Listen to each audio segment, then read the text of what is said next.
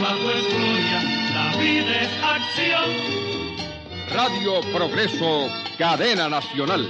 La onda de la alegría. Transmitiendo desde La Habana, Cuba. Primer territorio libre en América.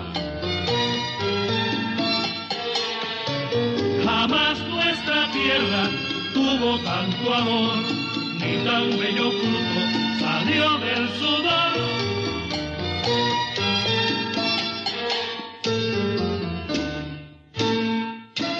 En el episodio anterior de Un montón de estrellas. ¿Qué es lo que tienes que decir, Amalia? Dilo ya. ¿Acaso no oyeron que tenemos a Pancho y también tenemos la Te has llave? vuelto muy violento, Ignacio. Amalia, el cofre. Yo hice algo a tus espaldas. Entonces dime, ¿qué es lo que abre esa llave? Un baúl. Un baúl. Si lo tocas te mato. ¿Qué más le dijiste, Guajira? ¿Cuándo fue eso? ¿Dónde fue eso? Ignacio, ¿Y ahora qué hacemos? Tocamos a la puerta. ¿Qué araña? ¿Dónde? Valentín. Se llama Valentín. Como tú lo sabes. Por ese póster que está ahí. ¡Ay, se despertó! Te voy a buscar, maldito. Olga se me resbaló de las manos. Fue un accidente. Qué locura de noche, ¿eh? Amalia, has estado muy callada. Eso no es normal en ti. Perdona a tus enemigos, pero nunca olvides sus nombres. Ignacio. ¿Qué pasó, Guajira? Leticia era el nombre de mi abuela.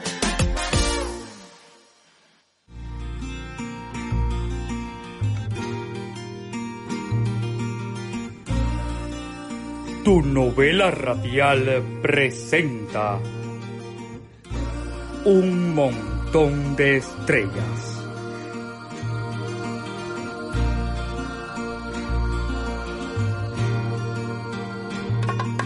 Yo no sé por qué razón cantarle a ella, si debía aborrecerla con las fuerzas de mi corazón. Todavía no la borro totalmente, ella siempre está presente, como ahora en esta canción.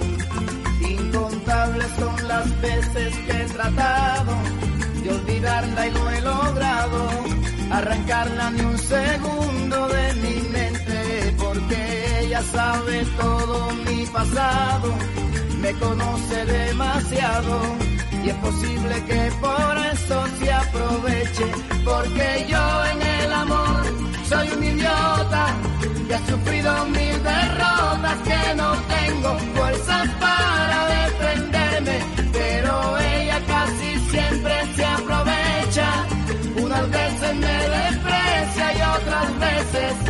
hace para entretenerme y es así.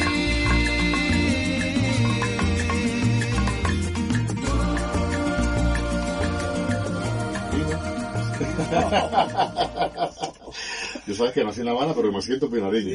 Porque allí son todos los tíos, los abuelos, los primos, los padres. Son todos de Pinar del Río. Así que tengo un regalo de gente en Pinar, todo Viñales, Santa Lucía, Minas de Matahambre. Eh, en fin. Osmani, qué bien que estés por acá. Eh, una persona que nos tiene acostumbrado a temas de muy buen gusto. Qué bonito. Como por ejemplo este que está de fondo. Si quieres regresar a soñar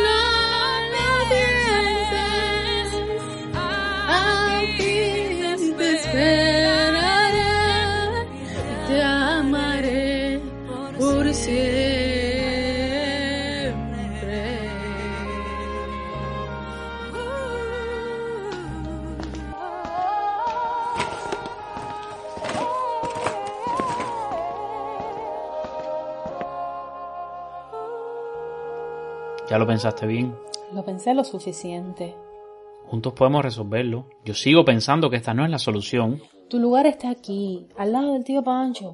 Mira, yo sé que a veces me porto como un Tú idiota. siempre has sido un caballero conmigo, no es por eso, déjalo ya, Ignacio. ¿Y entonces por qué es? Por lo que dijo el ruso cuando le provocaste el trauma craneal. Ay, no es gracioso. Estás actuando de una manera muy apresurada.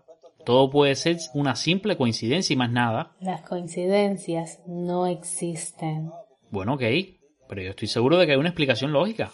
Sí, que somos primos. Ay, no somos primos, Amalia, por Dios.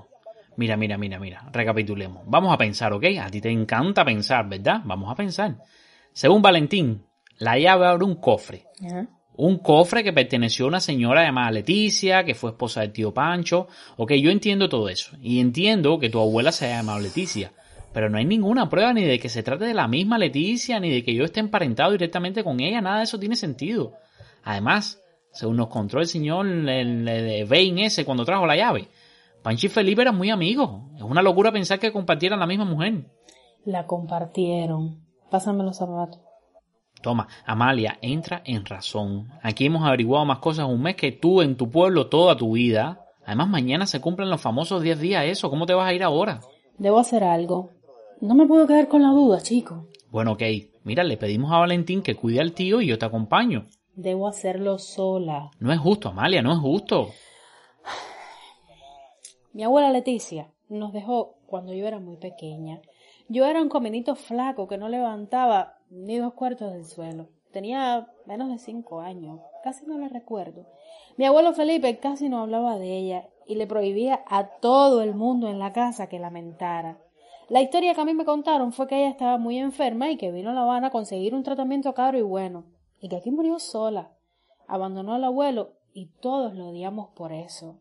Cuando vine a estudiar a La Habana, mi abuelo casi le da un infarto. Me dijo que me parecía a ella, que era ambiciosa e inconforme. Eso era una ofensa en mi casa. La carrera ni la terminé. Regresé para la finca y ya mi abuelo estaba enfermo. Entonces comenzaron a llegar las cartas del tío Pancho.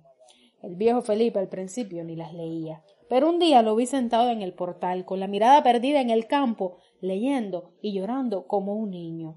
Ese día mandó a prenderle fuego a todas las pertenencias de mi abuela que habían estado guardadas en un cuarto por año vestidos, joyas, cartas, fotos, todo ardió, pero no había ningún baúl. El fuego se extinguió casi que al otro día por la mañana y dejó vivo un collar entre las cenizas. F y L tenía grabado. Felipe y Leticia, pensaba yo. Hasta que hablando con Valentín la otra noche lo entendí todo, Ignacio. Mi abuela no vino en busca de un tratamiento. Mi abuela estaba enferma del corazón. Vino tras el tío Pancho, F y L, Francisco y Leticia. La verdad es que ella lo abandonó por su mejor amigo y ese era el motivo de su odio, hasta que se enteró por el propio tío Pancho que ella había muerto. Y lo perdonó, ¿no? Honor de caballeros. Mira, es posible es posible, ok. Vamos a decir que todo eso fue posible. Eso fue hace 20 años y no tienes toda la información, te faltan piezas. Definitivamente no hay razón alguna para pensar que yo estoy emparentado con Leticia. Es solo una vieja historia, ¿ok? Supongamos que sea cierto, que mi tío y abuelo se enamoraron de la misma mujer, que al final ella se decidió por mi tío, yo no sé. Tampoco sabemos por qué nos enviaron esta loca cruzada de encontrar un baúl, un tesoro, un cofre, lo que sea. Solo sé que esa vieja historia. De ahí nada más quedan cenizas. Ni el tío Pancho se acuerda siquiera, mira. En algún momento, entre el momento en que Valentín conoció a Leticia y el día de hoy, el baúl ese desapareció. ¿No te das cuenta de que todos son lagunas y locuras? Lo mejor es olvidar todo eso. Nada de eso nos está ayudando a encontrar el baúl. Necesito saber la historia completa, necesito estar segura, no puedo seguir viviendo con toda esta incertidumbre. Y hay un cabo suelto que debo atar. No te preocupes, regresaré. Amalia, si sales por esa puerta, Quizás nunca regrese, no me hagas esto, por favor. Tengo que irme. Cuida al tío y por favor no comas tarde. Amalia. Un beso, tío. Te quiero mucho. Amalia, espera. Toma, mira, llévate esto. La llave. Yo te conozco, Amalia. Nunca te lo dije, pero eres la mujer más lista y obstinada que conozco. Yo siempre he sabido que vas a resolver este rompecabezas y que tendrás tu tesoro y vas a ser muy feliz con él. Sigue las pistas, encuentra el dichoso cofre, baraúl o lo que sea eso. Ahí tienes la llave. Y gracias por todo. Gracias por qué, Ignacio. Por recordarme lo que realmente tiene valor. Cuídate, anda. Mejor morir luchando por la libertad que ser un prisionero todos los días de tu vida. Tú mejor te callas, tío, que por tu culpa estamos todos así. ¿No podía ser esto una familia normal? Una revolución no es una cama de rosa. Una revolución es una lucha entre pasado y futuro. Rosa. ¿Qué rosa, tío? Ya se fue, ¿no te diste cuenta que se fue? Lo único bueno que tenía en mi vida se fue, ya no hay futuro, ya no hay nada. El primer deber de un hombre es pensar por sí mismo. Sí, sí, pensar. ¿Y qué voy a hacer yo ahora? ¿Cómo voy a sobrevivir un día sin tenerla aquí dando gritos en la casa, cambiando las cosas del lugar? Nunca supo que hubiera dado la vida por ella. El fin podría justificar los medios mientras haya algo que justifique el fin. Obvio, lo sabía, obvio. Sabía que no ibas. a- Hola, Isabela, invítame a pasar, ¿no? ¿qué tú haces aquí? ¿Cómo supiste dónde encontrarme? Tu amiguito Arturo me dijo, ay, Ignacio, por favor, madura. No soy tu enemiga. Tampoco eres mi amiga. ¿Qué es lo que quieres? Necesito un lugar donde quedarme por unos días. Tengo problemas en mi casa. ¿Y yo qué tengo que ver con eso? Eres la única persona a la que me atrevo a pedirle ayuda. Será solo un par de días, y luego miré. Hazlo por los viejos tiempos. Anda. ¿Pero qué rayos pasa en esta casa últimamente? Ignacio, estuvimos juntos cinco años. No te hará daño una noche. Una revolución es una lucha entre pasado y futuro. ¿Y él quién es? Él es el tío Pancho. ¿De cuándo para acá tú tienes un tío? Eso no es asunto tuyo. Ay, no, no, no, no, no, no, no, no. no. Espera. ¿Es cierto entonces el cuento que me hizo Arturo? El de la carta antigua, que te encontraste y toda la historia del tesoro, la guerra y no sé qué. Ay, Ignacio, eres el diablo. Yo pensaba que Arturo estaba contándome eso para que evitara que yo estuviera aquí. ¿En serio? ¿En serio? ¿Te estás haciendo pasar por el sobrino del viejo loco ese? Eso no es así, ¿ok? Eso no es así. Deja de meterte en lo que no te importa. Siempre te ha encantado hacerte la buena persona. Pero en el fondo, en, pero bien en el fondo, Ignacio, eres tan sucio y mezquino como yo. Lo que niegas te somete, lo que aceptas te transforma. ¿Qué dice él? Él, él, él- él no está muy bien de la cabeza. Te estás aprovechando de un viejo loco y demente. Ciertamente, eres peor de lo que imaginé. Muy mal, pero muy mal, Nachito, muy mal. Una noche, una noche resuelves tu asunto y te vas. Una noche, Isabela. Ya, ya, ya, ya, ya. Está bien, pero aleja el viejo ese de mí, por favor. Me da miedo los locos. Ven, tío, vamos. Vamos a tu cuarto. Todo va a estar bien. ¿Cuál es mi cuarto? Duermes en el sofá. Y mañana, en cuanto amanezca, te largas. Uy, qué agresivo.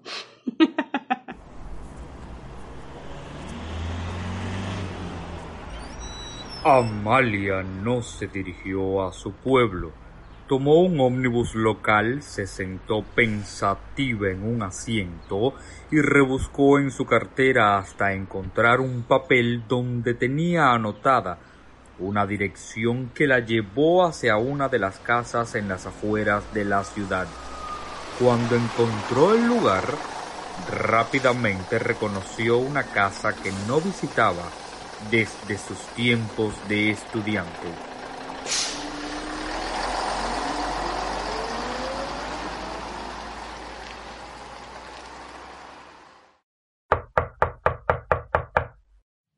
¿Quién es? Ábreme, anda. No. ¿Amalia? Hola, hermanito, ¿cómo estás? Niña, ¿pero qué tú haces aquí? Vine a visitarte. ¿Acaso no puedo visitar a mi propio hermano? Pero claro que puedes. Oye, la familia es la familia, ¿eh? ¿O no? ¿Lo es? Bueno, eso no es lo que piensan nuestros padres. Yo no soy mi padre, Adrián. Sí, tú tienes razón. Tú te pareces un poquito más a mamá. Ay, Adrián, por favor, ya basta con eso. Tú eres mi hermano, mi hermano. Yo no tengo prejuicios absurdos. Eres mi hermano y aunque haga un millón de años que no nos vemos, llevamos la misma sangre. Déjame pasar, anda. Bien. ¿Y mami? Bien, en Madrid. ¿No te llama? Sí, ella me llamó para mi cumpleaños. Con papi es el que no hablo hace, uf, años. ¿Mm? ¿Y esa maleta? Es una larga historia. Necesito hacerte algunas preguntas de la época en que éramos niños y vivíamos en la esperanza. ¿De la esperanza? Ay, por favor, biencita. No me digas que todo eso tiene que ver con Felipe y el asunto ese de... ¿eh? Tiene que ver. Y está bueno ya de mentira. Y a mi corazón. Yo no sé nada de esa época. Yo era un niño igual que tú. Cinco años mayor, sí. Ajá, sí. El niño debilito, que tenía problemas porque no se parecía ni al padre ni al abuelo, que eran dos machangonzones bien toscos. Creo que la única que no me miraba con odio eras tú, que eras un comino inocente con aquellos ojos grandes en medio de tanta gente loca. Era un pueblo de campo, Adrián. Mira, yo no estoy justificando nada, pero era otra época. No te encierres en el pasado, chico. Amalia, por favor, no te engañes, ¿eh? Los tiempos, corazón, no han cambiado tanto. Fue duro para mamá, Adrián. Ella siempre te sobreprotegió. Ay, fue duro para mí. No joda.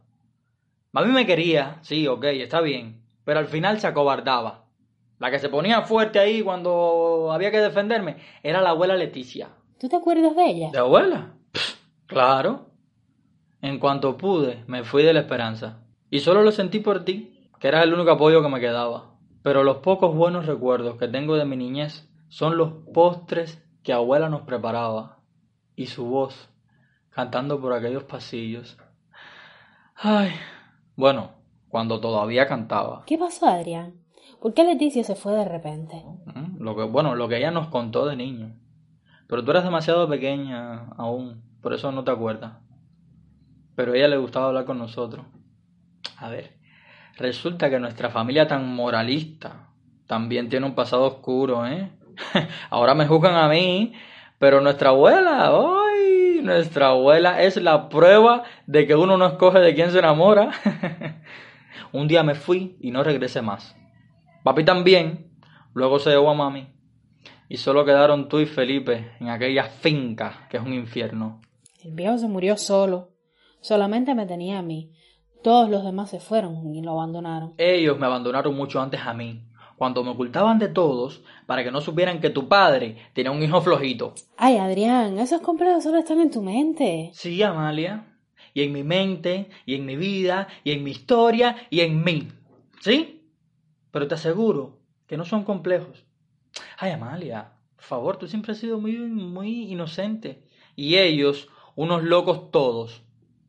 Lo mejor que hizo la abuela Leticia fue irse, sinceramente. Mira, ella me contó que eran tres amigos inseparables, pero muy diferentes. Nuestro abuelo, que era un niño mimado, ella, una señorita de sociedad, y el otro que era como un rebelde o algo así. Francisco. A ver, ellos eran los tres mosqueteros más diferentes que nadie había visto. Se conocieron desde niños y los dos estaban enamorados de Leticia, pero ella no se decidía por ninguno. Mira, esta historia me la contó la abuela Leticia personalmente. Bien. Ok, mira. Cuando ellos eran jóvenes, ocurrió la crisis de los misiles. Eso fue en el 62. En, en el 61 o el 62, por ahí. Resulta que un avión americano descubrió que por allá por Oriente estaban construyendo una base para misiles nucleares rusos y se formó esa por fuera. Mira, el mundo parecía que se iba a acabar. Los Estados Unidos cercó a Cuba, la rodeó con barcos. Uf, tremendo lío. Fueron días de mucha, mucha tensión. Y en la radio dijeron hasta que había llegado la guerra, que guardaran comidas y bueno, en fin. Solo sé que los años pasaron y según mi abuela, el tal Francisco se fue a la zafra del 70 y Felipe aprovechó y se casó con Leticia. Entonces tuvieron a papi. Pero en realidad la abuela nunca olvidó al otro. Tanto que se enfermó de, de sufrir y de extrañarlo. Hasta que un día abandonó al abuelo Felipe. Y Leticia tenía un baúl en el cuarto que no se despegaba nunca de él. El baúl no tenía llave. Yo creo que tú no recuerdas nada de eso. Pero cuando la abuela se fue de la finca, se llevó con ella el baúl. Supuestamente, en el caso de que viniera la guerra, ellos escondieron un tesoro dentro de ese baúl, porque pensaron que vendría la hecatombe y en fin. La llave no tengo idea dónde fue a parar. Y la abuela nunca quiso decir qué era lo que había allá adentro. Yo nunca me creí la historia del tesoro ni nada de eso. Y mira, aunque me lo hubiera creído, siempre te he dejado bien claro que a mí no me interesa nada que tenga que ver con esa familia. Francisco le envió una carta a mi abuelo. Una carta que por alguna razón él esperó a estar en el lecho de muerte para mostrarme. En ella decía que ellos tenían un gran secreto y que esperaba que sus nietos pudieran encontrarlo. Eso también te concierne a ti. Tú también eras su nieto, chico. Y por eso estoy aquí. Siempre me has dejado claro que no quieres nada de ello. Ok. Pero yo encontré a Francisco. Y aunque no puede ayudarnos, está muy viejito y demente, también conocí a su sobrino. Un muchacho maravilloso. Tienes que conocerlo. Puede que hasta sea primo nuestro. Imposible. ¿Eh? Imposible. Que no es primo de nosotros dos, niña. ¿Por qué? Porque la abuela era muy vieja cuando decidió irse y abandonar al abuelo Felipe. Ay, Amalia, por favor, no seas monga. A esa edad ya no se podía tener hijos. No sabes cuánto me alegra oír eso. Es como te estoy contando, niña. Me voy. ¿Cómo? ¿Pero a dónde tú vas a ir a esta hora con esa maleta, Amalia? Tengo que regresar y contarle la buena noticia a Ignacio. ¿Y quién es Ignacio? ¿El primo? Ay, chico. Ignacio es el hombre más maravilloso que jamás he conocido. Y casi lo pierdo por tonta. Pero, pero Amalia. Te quiero, mi hermanito. Ya, me voy. Gracias por todo. Dicen que se sabe El viaje de regreso se le hizo largo a Amalia. Estaba desesperada por ver a Ignacio. Hola, ¿Quién eres tú? la novia de Ignacio. ¿Eh? ¿Dónde está Ignacio? Ignacio. Nachito, mi amor. Hay una muchacha en la puerta preguntando por ti. Amalia.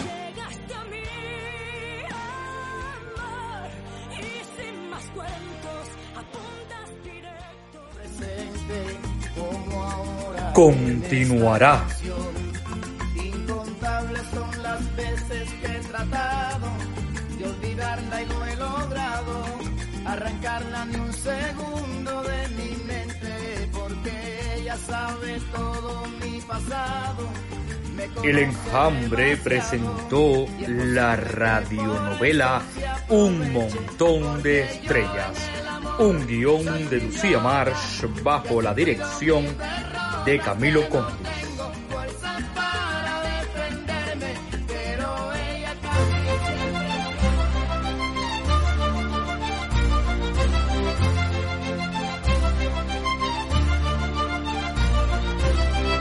Parece que el ciclón ya se fue y ya se pueden ver las estrellas. Parece que la vida cambió y yo cambié con ella. Hola, hola enjambreros. Hoy es sábado, sábado 13 de junio del año 2020. Llegamos hoy al ritmo de Arnaldo y su talismán y yo no sé a quién se le ocurrió poner esa canción porque la temporada ciclónica ahora es que empieza.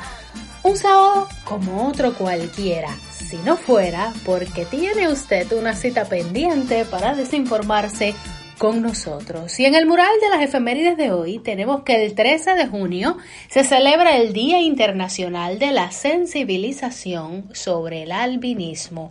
Las personas con albinismo son discriminadas en muchas partes del mundo.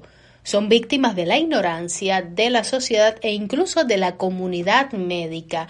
La apariencia de las personas con esta condición ha dado lugar a falsas creencias y actitudes supersticiosas que han fomentado su marginación y exclusión social. En algunas comunidades, las creencias erróneas y los mitos, bajo la enorme influencia de la superstición, ponen en peligro constante la seguridad y la vida de las personas con albinismo. Se trata de creencias y mitos centenarios, enjambreros, presentes en las actitudes y prácticas culturales en todo el mundo. Así que diga no también a esta forma de discriminación racial, porque el 18 de diciembre del año 2014 la Asamblea General adoptó la resolución 69 de 1970 que proclama que a partir de 2015 se celebra hoy, 13 de junio, el Día Internacional de la Sensibilización sobre el Albinismo. Y en 1983, la astronave estadounidense Pioneer 10 se convierte en el primer objeto de fabricación humana en abandonar el sistema solar. Por su parte, en 1920 estalla una bomba en el Teatro de La Habana durante la presentación de la obra Aida por el tenor Enrico Caruso. Cuentan enjambreros que un gran arrebato produjo la actuación en La Habana de este tenor italiano Enrico Caruso, mas no fue solo entusiasmo. Corría 1920 cuando se presentó en el escenario del Teatro Nacional una temporada de ópera con la presencia de Caruso, el cantante más popular de los primeros años del siglo XX que poseía una voz muy potente y de gran belleza. Los amantes del bel canto estaban de pláceme, así como los que iban a exhibirse públicamente y los que asistían para mostrar el último modelo llegado de París. La temporada se fue desarrollando felizmente. Caruso escogió la ópera Aida del compositor Giuseppe Verdi para finalizar su actuación como despedida de los habaneros, igual que el programa este de la televisión cubana de la gran escena en su tema de cierre. El escenario estaba listo, la sala estaba abarrotada, Enrico terminaba de cantar la segunda escena del primer acto cuando estalló una bomba que estremeció el teatro. El público se alteró naturalmente, pero permaneció en sus butacas. Sin embargo, detrás del escenario cundió el pánico. Algunos músicos corrieron hacia la calle, otros se fueron con la música a otra parte, todos vestidos con trajes egipcios. ¿Y Caruso? Caruso, vestido de Radamés el egipcio, corría velozmente a lo largo de todo el paseo del Prado, ante la mirada sorprendida de los transeúntes que no atinaban a comprender por qué aquella persona vestía tan estrafalariamente si no estaba siendo perseguido por nadie. La invitación a que investigue más. Hoy Hoy les traigo un cuento de fantasmas, una historia de miedo, pero no de miedo a los fantasmas, no, de miedo a los seres humanos. Esta historia, escrita por Daniel Dafoe, se titula El fantasma provechoso. Había una vez un caballero que poseía una casa muy vieja, construida aprovechando los restos de un antiguo monasterio. El caballero decidió que quería demolerla, pero consideraba que dicha tarea implicaría demasiado esfuerzo y muchísimo dinero. El hombre pensó entonces en crear y empezar a difundir un rumor, un rumor de que la casa estaba embrujada. Elaboró también, como parte del plan, un disfraz de sábanas blancas junto a un artefacto explosivo que generaba una llamarada y dejaba tras de sí olor a azufre. Tras contar el rumor a varias personas, las suficientes para expandirlo, les convenció de que acudieran a la casa. Allí activó el mecanismo ingenioso y enseguida los vecinos se fueron creyendo de que el rumor era cierto. Poco a poco, más y más gente iría viendo a dicho ente espectral y el rumor fue creciendo y extendiéndose entre todos los lugareños. Tras ellos, el caballero extendió también el rumor de que el motivo de que el fantasma estuviera allí era porque estaba custodiando un valioso tesoro que debía estar enterrado en algún sitio. A pesar de que no había ningún tesoro, los vecinos empezaron también a creer que esto podía ser cierto a ver al caballero cavando aquí, cavando allá, y poco a poco un día comenzaron a sumar ellos también. El propietario de la casa dijo que no sería justo que le tirasen la casa abajo y se llevaran todo el tesoro, pero magnánimamente les ofreció que si excavaban y retiraban los escombros que su acción generase y en el proceso encontraban el tesoro, él aceptaría que le dieran la mitad. Los vecinos aceptaron y se pusieron a trabajar. Al poco tiempo el fantasma simplemente desapareció, pero de cara a motivarles el caballero dispuso 27 monedas de oro en un agujero que después tapió. Cuando los vecinos lo encontraron saltaron de alegría y se quedaron con el botín. Ello motivó a que buscaran aún más ante la esperanza de encontrar más cosas. De hecho, sí encontraron algunos objetos de valor del antiguo monasterio. Pero hasta ahí. Al final la casa fue derruida por entero y los escombros retirados tal lo pactado, empleando para ello 27 monedas de oro. Este cuento fue creado por el escritor de Robinson Crusoe, Daniel Dafoe, y nos narra una historia en que podemos ver el valor de la inteligencia y la astucia, pero también el hecho de que ser codicioso nos puede llevar a ser manipulados y utilizados sin que siquiera nos demos cuenta. Y ahora sí, Quédese con nosotros porque esto recién va a comenzar. Buenos días, buenas tardes, buenas noches. Somos un podcast de El Toque. Somos el desinformativo radial número uno de Cuba. Yo soy Lucía Marsh y esto es El Enjambre. El mejor andar con Manzola. Vive el sábado, vive el sábado. Mejor andar con Eddie sola que andar mal acompañado. Yo no veo la televisión ni me conecto por internet. No escucho la radio ni leo la prensa. A mí no me desinforma nadie.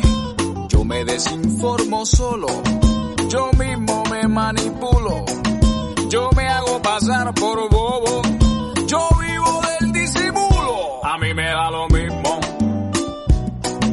Mí lo mismo me da.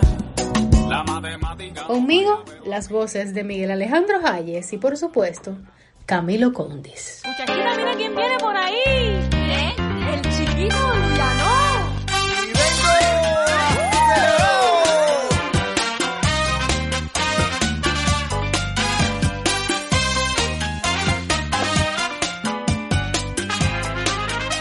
Buenos días, buenas tardes, buenas noches. Saludos compañeros, saludos.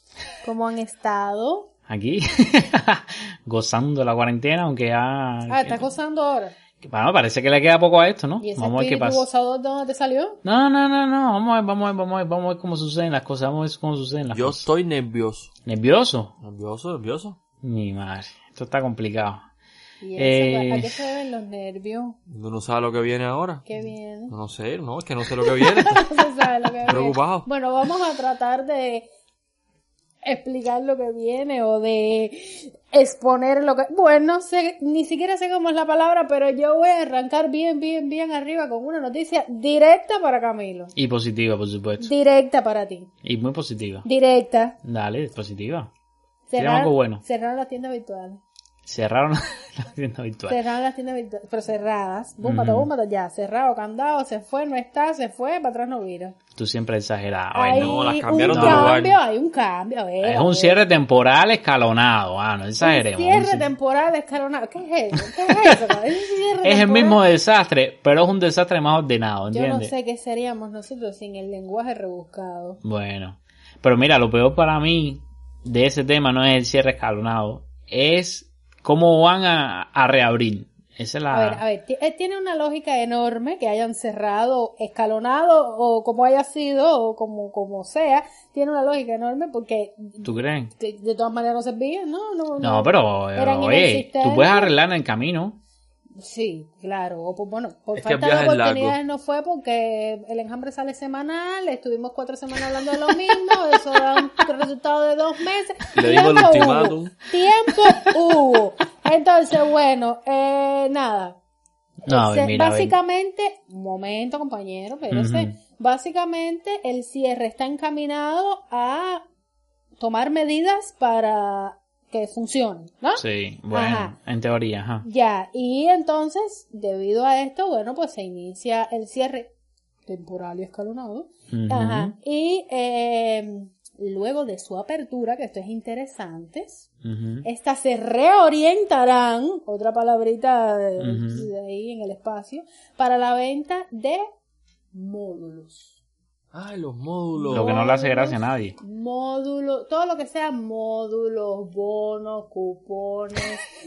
Todo eso sale mal Palabras aquí. incómodas. Todo eso sale mal aquí. Todo eso de- ah, desconfíen. Módulo. Entonces, por eh, valores tengo entendido de 10, 15, 20 y 30 CUC. Ajá, ¿para quién? ¿Quién va a pagar eso? O sea, medio salario, La tres, gente, un tercio ¿Qué de gente? salario. el pueblo, las masas. Medio salario no, eh, más del retiro de, de- de cualquier jubilado de de- este país. Y el de 30 está, está grande. Pero es que, bueno, vaya. a ver, y, y, y las redes, yo lo que he visto ya de críticas ha sido mucho que han dicho que, a ver, primero, mira, primero los precios, 10, 15, 20, 30. Todo el que compra online no, no tiene ni 10, ni 15, ni 20, ni 30 pesos para hacer la compra. Ni y segundo, no, y segundo, los módulos. ¿Qué es lo que traen los módulos? Los módulos es lo que trae lo, lo, lo, lo, A ver, lo que decía a- la tienda que trae. Ayúdame a definir algo. Módulo, sí, porque broma aparte. Es un combo realmente, ¿no? Un combo que Sí, la palabra módulo lo que combo. significa es. Oye, una java con cosas. No se puede desligar un producto de otro. Por No. obligación, para si vas a comprar uno, tienes que. ¿Y quién, y quién decide lo que tienen los módulos? La tienda, cada Se tienda tiene su módulo. democráticamente. Supongo que especialistas en módulos detrás de todo esto, que no me vayan a juntar los jabones con. con, con, no sé, Las lechugas. con- A ver, sí. mira, mira, no, no, a ver, por ejemplo, te voy a poner el ejemplo que vi eh, ayer de la tienda Quinta y 42 tiene dos módulos, un módulo de, de alimentos Básico. y un módulo de aseo. Ajá. El de aseo son 10 CUC. El de alimentos son 15. El de aseo trae eh, dos cochas de trapear, como seis detergentes, dos jabones, cosas ¿Estás así. seguro? ¿El de las coches de trapié no es el de los alimentos? No, el de la. Ya. El de- Me quedan mis dudas, tú sabes. No, no. No, no, no. El de los alimentos, lo que trae es un pollo entero, un Espérate, ¿qué paquete tipo, de perrito. espérate, ¿qué tipo espérate. de pollo? ¿Qué tipo de pollo? ¿El de la Entero. pechuga? ¿El de la pechuga grande y, la- y las paticas chiquitas? o- Ese mismo, ese mismo, ya. ese mismo. Un pollo entero, eh, un paquete de perrito. eh, O un perrito. ¿Está entero el paquete de perrito? bueno, ¿tú te Con acuerdas de perritos. lo otro? Eh, ah, un café. Imagínate tú que, que no tome café como yo, que va a ser cada vez que compre un módulo Haces un canje como en la un- comunidad primitiva. con los que pellejo no pollo. y se los cambia por café de por otro pollo. ¿Quién me va a No, cambiar por- un café por otro Por pollo? pellejo pollo. Fraco, te algo tienen que darte el pollo por eso. No, pero no sé. Ay, bueno, no sé. A ver, mira. a- Y los a- huevos, ¿no vienen huevos en el paquete ese? No vienen huevos. Mira, no vienen huevos en el paquete. en los módulos. El módulo, el combo. Sí, en los módulos, combo, como quieren llamarle, da lo mismo. Cabrón, primero, todo el mundo no tiene. A ver, el que quiere comprarse porque necesita un paquete de café y dos jabones, no se puede comprar un paquete de café y dos jabones. Fíjate, Oye, pero ya fíjate, estamos que no podemos darnos el lujo ni de una crisis. Todo está no, pero, pero fíjate la onda. Fíjate, si tú necesitas, por ejemplo, papel sanitario, que en el módulo de quinto y 42 viene un paquete nada más de cuatro papel sanitario. Tú sabes, Si tú necesitas papel sanitario y a la misma vez necesitas café, tú tienes que comprar el perrito, la frazada, el No, pero lo malo detergente no es eso. Lo y gastarte malo es- 25 SUC. Lo malo no es eso. Lo malo es que lo único que tú necesites sea una coche trapear. y tengas que pagar 10 CUC. y tú digas de momento, y ahora este pollo entero que yo voy a comer. El no viene ahí. Ah, No, no me mezcle más la, co- la coche otra vez con los alimentos. No es un alimento. Ay, Dios mío. La No, cocha va con ahora el resulta que lo que está mezclando soy yo. Bueno, caballero, yo no sé, eh, yo- o sea, Nadie sabe, Lucía. eh, yo creo que se va a acabar la crisis, se va, van a encontrar la cura del coronavirus y las tiendas virtuales van a seguir sin funcionar o eh, totalmente eh, desligadas de la realidad. que A ver, yo creo, ¿no? yo creo, a ver, si yo creo que eh, dijiste, vaya, vaya, vaya, si, si nos hubiéramos puesto acuerdo, para mí esa es la frase que es desligada de la realidad. Ajá. Yo creo que realmente esa es la frase, porque, Se llama enajenación, ¿eh? Pero bueno. en, ajá, ok, enajen- Gracias enajenación. a en El el, departamento académico. Hayes del combo de palabras. A ver, caballero, caballero, todo el mundo no puede pagarse eso, ¿entiendes? Y eso que yo no he visto lo que traen los, los paquetes de 20 y 30 pesos, igual que tú dices. Porque a mí lo que me preocupa, ¿tú sabes por qué? Porque lo de los módulos no, no es un invento, no. Los módulos ya, yo no me acuerdo en qué tienda. Yo no, yo no he comprado, yo, pero sí investigo y leo y, me- y eso. ¿En qué tienda? Me acuerdo que había un módulo de una de las tiendas que traía, por ejemplo, un paquete de sal. Ay, y la que la gente decía, yo no puedo comprar un paquete de sal cada vez que hago una compra. ¿Cuántos paquetes de sal voy a acumular en la casa? ¿Entiendes? Sí, un paquete de sal dura. ¿Cuánto dura un paquete de sal, Lucía? No, yo hago gárgara. Menos Yo hago gárgara No, para vale, que en serio. la voz linda en el Tú no podcast. necesitas, imagínate, tú no necesitas dos paquetes de sal eh, Ni, au- nada. ni aunque eso. fría papita y, chicha- y chicharrita todos No, los días, suponiendo que, que, que, no. que, que haya, no, no se gasta. El así. ritmo de consumo no es el mismo de un paquete de sal con, con un paquete de café, o sea. Claro, no tiene nada que ver una cosa con la otra, por supuesto que Tú, no. tú, tú no cuelas sal, no, no, eso es un poquito la comida ya. a. Bueno, pues... Te a ver, te pongo un ejemplo, ponte un ejemplo. A ver, el problema de los combos es que no es que los combos no deban existir. Es que los combos no pueden ser la única opción, a lo mejor. Aparte hay que ver los combos. Yo quise saber centavo a centavo. Si ese combo de 10, 15, 20, 30, yo estoy ahorrando dinero o no estoy pagando de más. Esa es la otra. Te voy a dar una pista, combo por los humildes y para los humildes. Mira. No es que no han eh, dicho, sí, yo, yo no he podido sacar porque hay productos ahí que tú sabes, yo no sé cuál es el, el precio en la tienda, porque no me sé el precio de cada producto, im- imposible.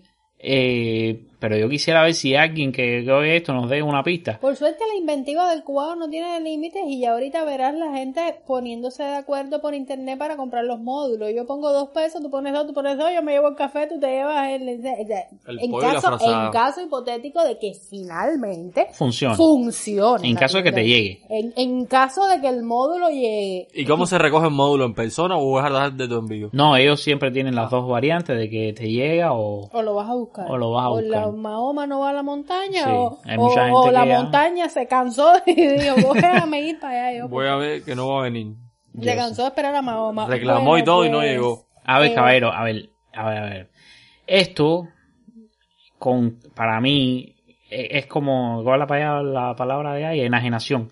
Esto evidencia la enajenación, pero lo que hace a mí, a mí personal, en lo personal, lo que hace es preocuparme cuando yo lo ligo con el anuncio del, de, bueno, del miércoles que fue para el jueves y de jueves que fue para no sé dónde, porque al final no han dicho todas las las cosas es de las medidas de recuperación. Eso es matar un mosquito con una bomba atómica. Eso es tratar de enfrentar un problema pequeño o viceversa, ¿no? Un problema grande con una solución que no está acorde con el problema que tú tienes. A ver, mira, el problema es que yo no quiero ver, yo no, yo en lo personal, yo no quiero ver al presidente de un país, yo no quiero ver al presidente de un país en televisión nacional diciendo que hubo problemas con las tiendas de Nike y que lo están resolviendo. Ese no es el problema que tiene que ocuparse un presidente. Claro que no. Un presidente no tiene que estarse ocupando de una tienda online. Eso tiene que funcionar solo. Coge ingenieros en, lo- en- en logística, no sé qué, no sé cuánto, y ponlos ahí a trabajar. Para eso tenemos a Camilo en Twitter. Exacto, mira a Camilo aquí, eh, malgastándose. Oye, cámbiame el tema. este. No, en serio, no, porque- a ver, no, te digo en serio. Y cada, si cada uno tiene que ocuparse de eso, eso es una cosa básica. Tú te, es lo que te toca, ¿entiendes? Tú estudiaste esto, esto es lo que te toca. Vamos, Esto es un tema de largo seguimiento. Yo creo que Cuba está comenzando más que nada a experimentar en este tipo Pero de... experimentar, que si el experimentando. negocio Mira, este electrónico Mira, desde que mira, existe internet existe. Mira, seamos serios. En la calle siguen las colas. Siguen las colas tremendamente Ujú. grandes. Yo creo que la gente está comenzando a reproducir en las colas. Eh, y por las y, y- y las colas por, por, por lo que venga, por lo que aparezca, por lo que vayan a sacar, que, que, que esto no es un cuento que lo, que lo he visto yo. Parecen primeros de mayo las colas. Ajá, las colas están ahí. Entonces la gente sale una vez, en un mundo perfecto, la gente sale una vez a la semana, compra suplementos, llena el refrigerador y después no sale más en 15 días. Es un mundo perfecto. En un mundo perfecto no funciona así. La gente, ¿sabes? A las cosas no se acaban a la misma velocidad, igual, ¿sabes? Tú vas tratando de suplir tus necesidades sin, eh, eh, y yo entiendo que hay mucha gente que compra por cantidades, que acumule y que guarde, pero no creo que sea el caso de, de la mayoría. Yo Pero si ahora no, caso- es- no es posible, no puede, ¿cómo lo vas a hacer? Exacto, yo creo que el caso de la mayoría es ir eh, tratando de conseguir poco a poco lo que hay. No me disgusto para nada que las tiendas estas existan, que estas tiendas estén, que esos módulos con esos precios, bueno, ahí están. Al final, en la calle, en los particulares, por la izquierda o como sea, son los mismos precios o peores. Y la gente lo paga. Es Porque que al final la gente el dinero no se lo puede comer. El tema de, de- del fracaso de tu envío en realidad ha generado un fenómeno que por un lado es bueno, o sea, para un grupo de personas es bueno, pero en realidad es malo para muchos, que es el tema de estos tu envíos alternativos que tienen precios bastante bastante elevados y realmente es una de las pocas vías que existe ahora mismo para resolver. La gente no se puede comer el dinero, es lo más triste de todo. Sí, Y pero tú eso es mayormente para productos del agro y cosas. Sí, no, no, Sí. no es el mismo tipo de Tú producto. ves a la gente tratando de resolver el problema al día. Hoy comí, hoy resolví, hoy no sé qué, y mañana veré, y tienes que a Bueno, pero salir. sí hemos vivido la Sales- vida. Sí, eso Mm. también es Sí, pero ahora Sales el para la universo se ha calle reducido. Y ves un tumulto de más de 10 personas y te paras y preguntas y qué hay, y si crees que no puedes clasificar ahí, sigues más para adelante. O sea, es pura supervivencia. Esto, pero ya mirando las cosas desde un punto de vista en el que ya vamos en un descenso, post pandemia, ¿cómo se dice, Jai? Eso Eh, mismo, eso mismo. eso, eh, bueno, que ya que en algún momento las tiendas estas terminen por funcionar. Y si es verdad que están carísimos los módulos, y si es verdad que están, qué sé yo, hasta creo que erróneamente elaborados, ¿no? Pero... No es que no pueden ser la única opción. Hay que eh. ir de paso en paso. Lo primero que hay que lograr es que funcione, ¿no?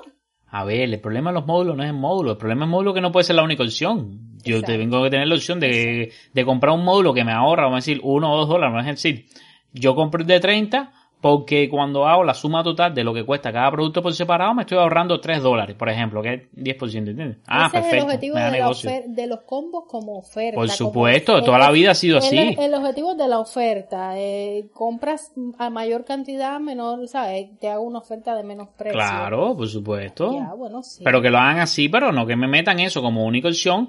Y entonces tengo que comprar yo un paquete de café obligatoriamente, ¿entiendes? Y no, Bueno. ¿entiendes? Yo no Todo tomo esto café. es- esto, esto es parte de un fenómeno mucho mayor en el que hay muchos cubanos que ni acceso a, a internet tienen, ni a Una mayoría, diría yo. Yo creo que hay un buen grupo cubano que no tiene acceso a tarjetas electrónicas, como se dice, ni a, Mm. ¿sabes? Ni soñar, ni soñar con, con llegar hasta ahí. O sea, entonces volvemos al punto de partida. Hay un, des- un desconecte muy grande de la realidad y de y del pueblo y, y de, de aquí somos todos ya yo creo no pero Sí. digo del pueblo que está ahí al sol vamos a decirlo con el pueblo del sol no El de la cola, el de la Y cola. entonces pues nada seguiremos informando señoras y señores. Esperen nuevas al respecto noticias. de las tiendas virtuales el fenómeno el gran fenómeno del, del 2020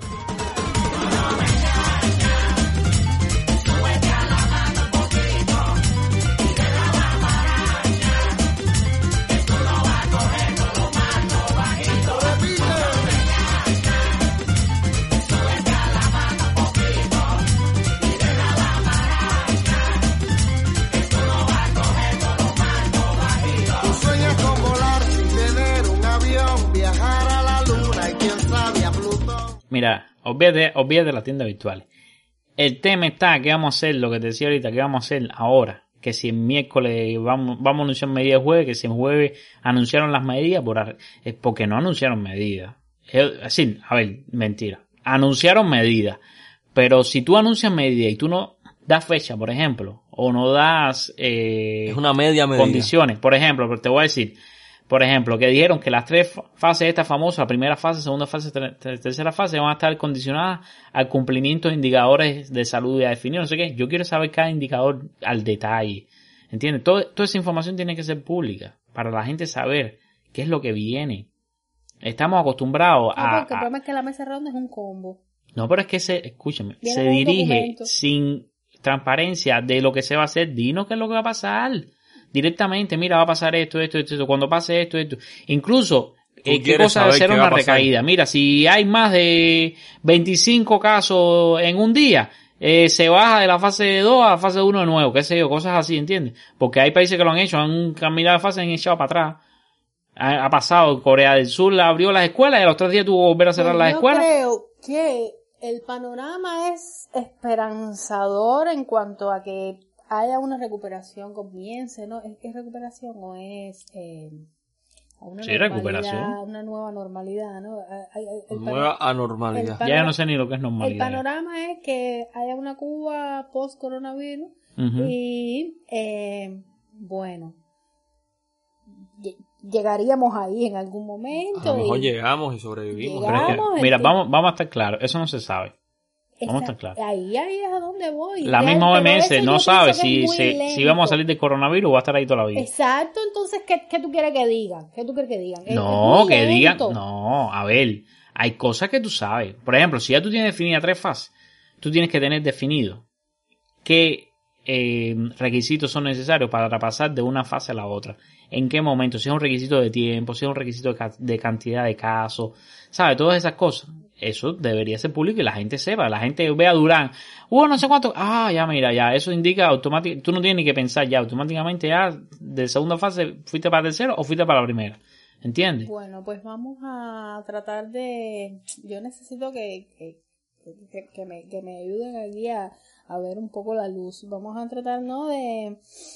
de si no se puede, eh, a ver, si no se puede diferenciar una medida de otra, porque todo está muy, muy nebuloso, porque no se sabe ciencia cierta lo, lo que va a pasar, cómo va a pasar, ni cuándo va a pasar, porque lo más importante es que no han dado fecha, eh, pues entonces tratar de diferenciar una fase de otra. No, las fases se diferencian fácil, sí, eso sí. Exacto, exacto, que yo Pero creo que es lo más el importante. problema es que las fases, No las- se puede abandonar el, lo extremo, ¿no? De las medidas higiénicas y, lo principal. La, la fase las está redactando el amigo de nosotros Cuba Debate, de los artículos estos del agujero negro, entonces por eso no está así, agujero me- negro. Me he confundido, pero eso... El de Darwin y el, y el cuerpo negro. Mira, mismo. mira, a ver. A ver, no, para lo que dice Lucía, a ver. La primera fase es como la más restrictiva, ¿entiendes? La primera fase es supuestamente algo en lo que vamos a entrar relativamente pronto, que además no va a ser nacional aparentemente, sino que cada provincia puede ir, esta provincia está en primera fase, que ya es como una emulación. Como mismo 26 de ¿Eh? julio, es la emulación Bueno, para la pues vamos a fase 1, emulación. Atiendan acá. Tres,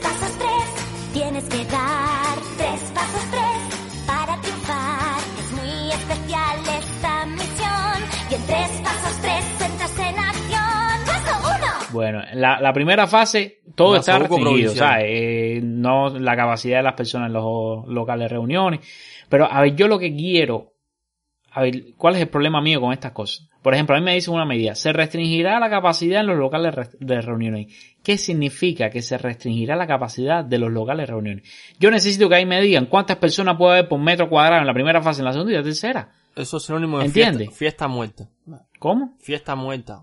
Hay fiesta ahí. No. Fiesta muerta, dijo él. sí, fiesta muerta con poca gente. No, no, no. ¿Qué es eso, chico? No, sí, él lo que te está queriendo decir es que, pero él está hablando de, el, o sea, obviamente para Hayes el local de reuniones eh, viene siendo un- ¿Una fiesta? Una fiesta. Madre mía. Eh, No, a ver, a ver, no, en serio, a ver. Yo lo que te digo es, pensándolo, Pero ¿qué es lo que tú quieres, Camilo? Normas. La norma de- Una norma, una norma, Ajá, que la para eso ingeniero en este país, una norma que me diga, ¿entiendes? La, la capacidad de los locales de reuniones se restringirá cómo, a qué por ciento, cuántas personas por metro cuadrado, cuántas personas pueden estar. ¿Cuántos gordos, cuántos flaquitos? Todo eso ¿Entiendes? Eso es lo que hay que saber. Eso es lo que hay que saber. A mí no me dice que se restringirá y que, que entonces en un local de reuniones de una empresa X en la provincia Y haya eh, 14 personas y en el mi- mismo tamaño local de reuniones en otra provincia haya 32 personas. Bueno, dice que en la fase 1 se autorizará a los trabajadores por cuenta propia a retomar sus, sus actividades. Claro, Pero esto, no, con... esto desencadena porque a todos los trabajadores, o sea, todas la- las moda- modalidades, o sea, a todos, a los que tienen, tanto a los que tienen restaurante como a los que tienen barberías y peluquerías, como a los que tienen, eh, no sé, infinidades de negocios diferentes, a los que tienen bares, los bares nocturnos, por ejemplo. No, no, no, no. Hay, muchas hay muchas cosas que van. Incluso yo estaba viendo, yo vi el- un, eh, un video que lanzó Cubanacán, porque Cubanacán y Meliá ya están saliendo videos con, con eh, además, videos muy bien hechos. Videos que me impresionaron. Donde ellos explicaron las medidas que iban a tomar, no sé qué, no sé cuánto, y por ejemplo dijeron que, que los bares, o ya, ya eso de sentarte en la barra no existe. Ahora Sí, tú te sientas y vienen y te traen la cosa a la la mesa. chapucería digital a la que estamos acostumbrados, ¿verdad? Que No, no, no. Esos videos fueron bien hechos. Bien hechos. sí. Bien hecho, bien hecho. Esos videos estuvieron bien hechos. Lo que la mayoría de la gente, cuando vio los videos, lo que los comentarios en Twitter era, y eso se va a mantener porque tú veías todas las mucamas limpiando con mucho cuidado, con el cloro, con no sé qué. Y bueno, Bueno, ¿cuánto Hayes, va a mira, durar eso? a Hayes, yo- Hayes, Hayes te informa que dice que las eh, instituciones religiosas, por ejemplo, podrán iniciar gradualmente desde la primera fase sus oficios y servicios religiosos. Servicios religiosos, me imagino que eh, no conozco mucho del tema, pero eh, con servicio como tal puede ser, por ejemplo, un bautizo, puede ser. No Sí, la necesari- misa, todo No eso. necesariamente tiene que ser una fiesta. Las entregas de Como- carnet de ahí. militante, cosas Esto es otro tipo de reunión, pero igual, o sea, sin normas, todos estos números son como que muy, Abstracto. muy Ese, ese, tú muy sabes, tú sabes que esa es la institución religiosa, para mí es uno de los más complicados. No por nada, porque es... eh, Entonces dice, habrá que evitar, habrá que evitar. ah, exacto. Habrá que evitar concentraciones ¿A masivas qué de personas. toca? A tu conciencia. Pero imagínate tú, ahora como tú le dices, mira, tú no puedes ir a misa, tú sí, está Vamos a complicado. hacerlo, pero no lo vamos a hacer. Tú tienes más derecho a la salvación y al perdón. Tú al infierno. Está un poco Tú entras, complicado tú- eso. no, tú- oye, mira, broma aparte, o sea, obviamente estoy bromeando. Pero vamos a quitar eso y vamos a, no sé, vamos a A unirnos. No, vamos A a, separarnos. poner, vamos a poner como ejemplo, no sé, díganme, díganme, eh, díganme un, un servicio, fíjate, Una un servicio que sea absolutamente necesario y que se basa en, el- en el conglomerado humano. A ver, a ver, vamos a estar claros, vamos a estar claros, vamos a estar claros. Para las personas religiosas, todos los servicios religiosos son absolutamente necesarios. Ajá. Eso no, no, eso no, no te puede pasar por la mente otra cosa. Ok. ¿Ok? Ahora, una misa para una persona religiosa es absolutamente Entonces, ¿tú necesaria. crees que esta medida no va en la primera fase? No, yo no, estoy diciendo, a la primera yo no fase. estoy diciendo que no va en la primera fase. Yo estoy diciendo perfecto. Van a empezar los servicios religiosos muy bien. Eh, habrá que evitar concentraciones masivas. ¿Cómo tú defines qué cosa es una concentración masiva? Lo dice de una manera que queda tu conciencia personal. Pero eso no puede estar la conciencia de cada Ve, cual. pero no vayas. Ve, pero no vayas ahí. No, pero es que eso O sea- no es así, eso no es así. Tú tienes que decir, hay iglesias pequeñas, hay iglesias grandes. Tú tienes que decir que, no sé, a lo mejor tiene que estar en los bancos sentados cada un metro y medio, cada dos metros, no sé. Por ejemplo, entonces si en tu iglesia cada dos metros caben nada más cuatro personas, bueno, son cuatro personas. Pero entonces. La no misa para para los más destacados. ¿Quién decide quién? ¿sabes? Si Eh, no no sé, los si primeros que estás- lleguen, no sé, si no estás sé. al tope de tu capacidad, los primeros que lleguen. Bueno, Entonces no, ahora comenzará Compran el turno la por tu primera fase envío. le vamos a cambiar el no- ah por eso se llama la emulación ay ahora fue que caí No sé. Ay, ah. No sé, Ya, no sé. bueno señores a ver es delicado es delicado porque te, te pedía, ¿no? Les pedía otro ejemplo que, que, que, que, que necesariamente eh, se basara en la cantidad de personas. Yo creo que, que no lo hay y si lo hay es perfectamente evitable y por tanto no tienen por qué entrar estas cosas en la fase 1. Digo yo, mi opinión, ¿no? No sé, a ver, mira, el problema está en que o sea, nosotros no somos las personas para tomar esa decisión. Ya, yo entiendo Porque nos falta, que los a ver, nos falta no información, nos falta información, eso está bien, pero al revés si lo que estamos pidiendo es más información, ¿entiendes? Ok, yo, yo fíjate, yo no, yo no discuto de por sí ninguna, ninguna Mira medida, esta, siempre y cuando esta. la medida está bien explicada. Mira, ah, ok, ok. Mira este que interesante. Se restablecerá la venta de otros productos que no son alimentos. Ajá. Ajá. La, o sea que no están vendiendo ropa ni nada de eso. las en la ropas tienda. y la los zapatos, frazada. las ropas, los zapatos. Hablando y- de eso, ¿y las barberías? Las barberías se van a reanudar, bueno, eh, ¿Dijeron algo las barberías? Bueno, dice que si se van, si se van a reunir, eh, reanudar los servicios eh, De cuenta propia. de cuenta propista, cu- en las barberías y las peluquerías, Cuba ha experimentado bastante con ellas. Fueron de las primeras licencias que se otorgaron, que sé yo, y además hace unos años ya se dieron más del 99% de las barberías y peluquerías del país eh, se, se les dio a los trabajadores en, en arrendamiento y son todos cuentas propistas. Las únicas barberías que no son cuentas propistas son las que están en hoteles. E incluso algunos hoteles le arriendan su espacio a, a peluqueros eh, cuenta propistas. Ajá. Así que por ahí ya tú sabes que todas las barberías y todas las peluquerías son cuentas propistas, por lo tanto reanudarán su, su servicio. Pero mira, más allá de las barberías, también está el tema, eh, por ejemplo, los vuelos. Ah, mira, mira, encontré el otro ejemplo que andaba buscando. Disculpa ¿Qué? que te interrumpa, Camilo, que es que se me va la idea. Ajá. Las piscinas funcionarán a un tercio de su capacidad y por turnos en la mañana y la tarde. O sea, el agua por los tobillos. Tú vas a una piscina a divertirte con, con, con las cuantas personas, vamos a ubicar una aquí, otra allá y nos vamos a tirar la pelota No. durante dos horas. No. Pero si todas esas, Camilo, todas ca- esas Ah, cosas bueno. que se basan en la diversión, lo primero que llaman es tumulto de gente porque... que- Bueno, pero el, el, el tercio de capacidad es cuántas personas van a dejar entrar en la No, piscina. es el agua, es el agua, es el Igual, agua lo un tercio. que el agua, dice ahí que el agua. el agua. agua. hasta la rodilla. Un tercio del agua. Hasta la rodilla. ¿Cuál es la después capacidad de una hasta piscina? la cintura en la fase 2 y por No, la después- capacidad de una piscina, eso, eso cada piscina sabe cuánta gente puede entrar. Eso- Pero Las mira piscinas qué se miden por gente. Pero Sí, mira qué sí, cosa sí, sí, sí. mira qué cosa tan, o sea, otra vez los primeros que lleguen y ya, y entonces Como siempre no sé, sacarás turno para la piscina, un ticket, un pre-ticket, no y sé. entonces habrá una Por tu persona envío te dan el turno para la piscina, no sé. habrá una persona que te diga, "No, bodega. ya estamos cerrados por capacidad." Exactamente. No, o, que puedes venir por la tarde de porque dice que mañana, parece que si te bañas en la mañana no te puedes bañar en la tarde. Entonces, cuando tú mires por la cerca, por un huequito, hay dos adentro de la piscina tirándose una pelota a seis metros, a seis metros de distancia. Bueno, ¿Qué no sé.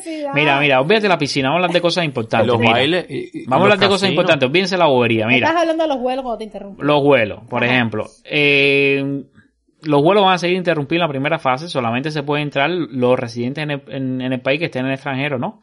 Y además, por supuesto, con el tema este que tienen que cumplir el protocolo de cuarentena 14 días, pero eso no, no, no es solo en Cuba. Así, lo- los vuelos humanitarios, esos que le llaman, son los únicos que van a mentir. Todavía no se va a a, a poder salir del país.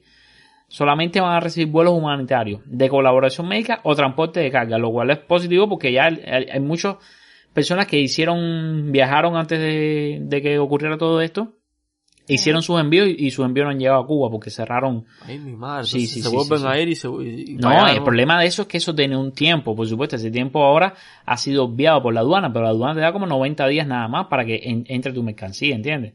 Entonces es un poco complicado. Entonces, eh, los cubanos que llevan más de 24 meses en el exterior, que es el máximo para no perder la residencia, tienen una prórroga automática. Eso está muy bien, esas cosas están bien. ¿Me entiendes? No, así, con esto quiere decir que no, no hay turismo en este momento, no hay turismo en, en lo absoluto. Incluso eh, no habrá viajes in- interprovinciales todavía. Sin- tiene que ser un caso muy específico. Me imagino que tengas que pedir algún tipo de permiso al gobierno o algo así.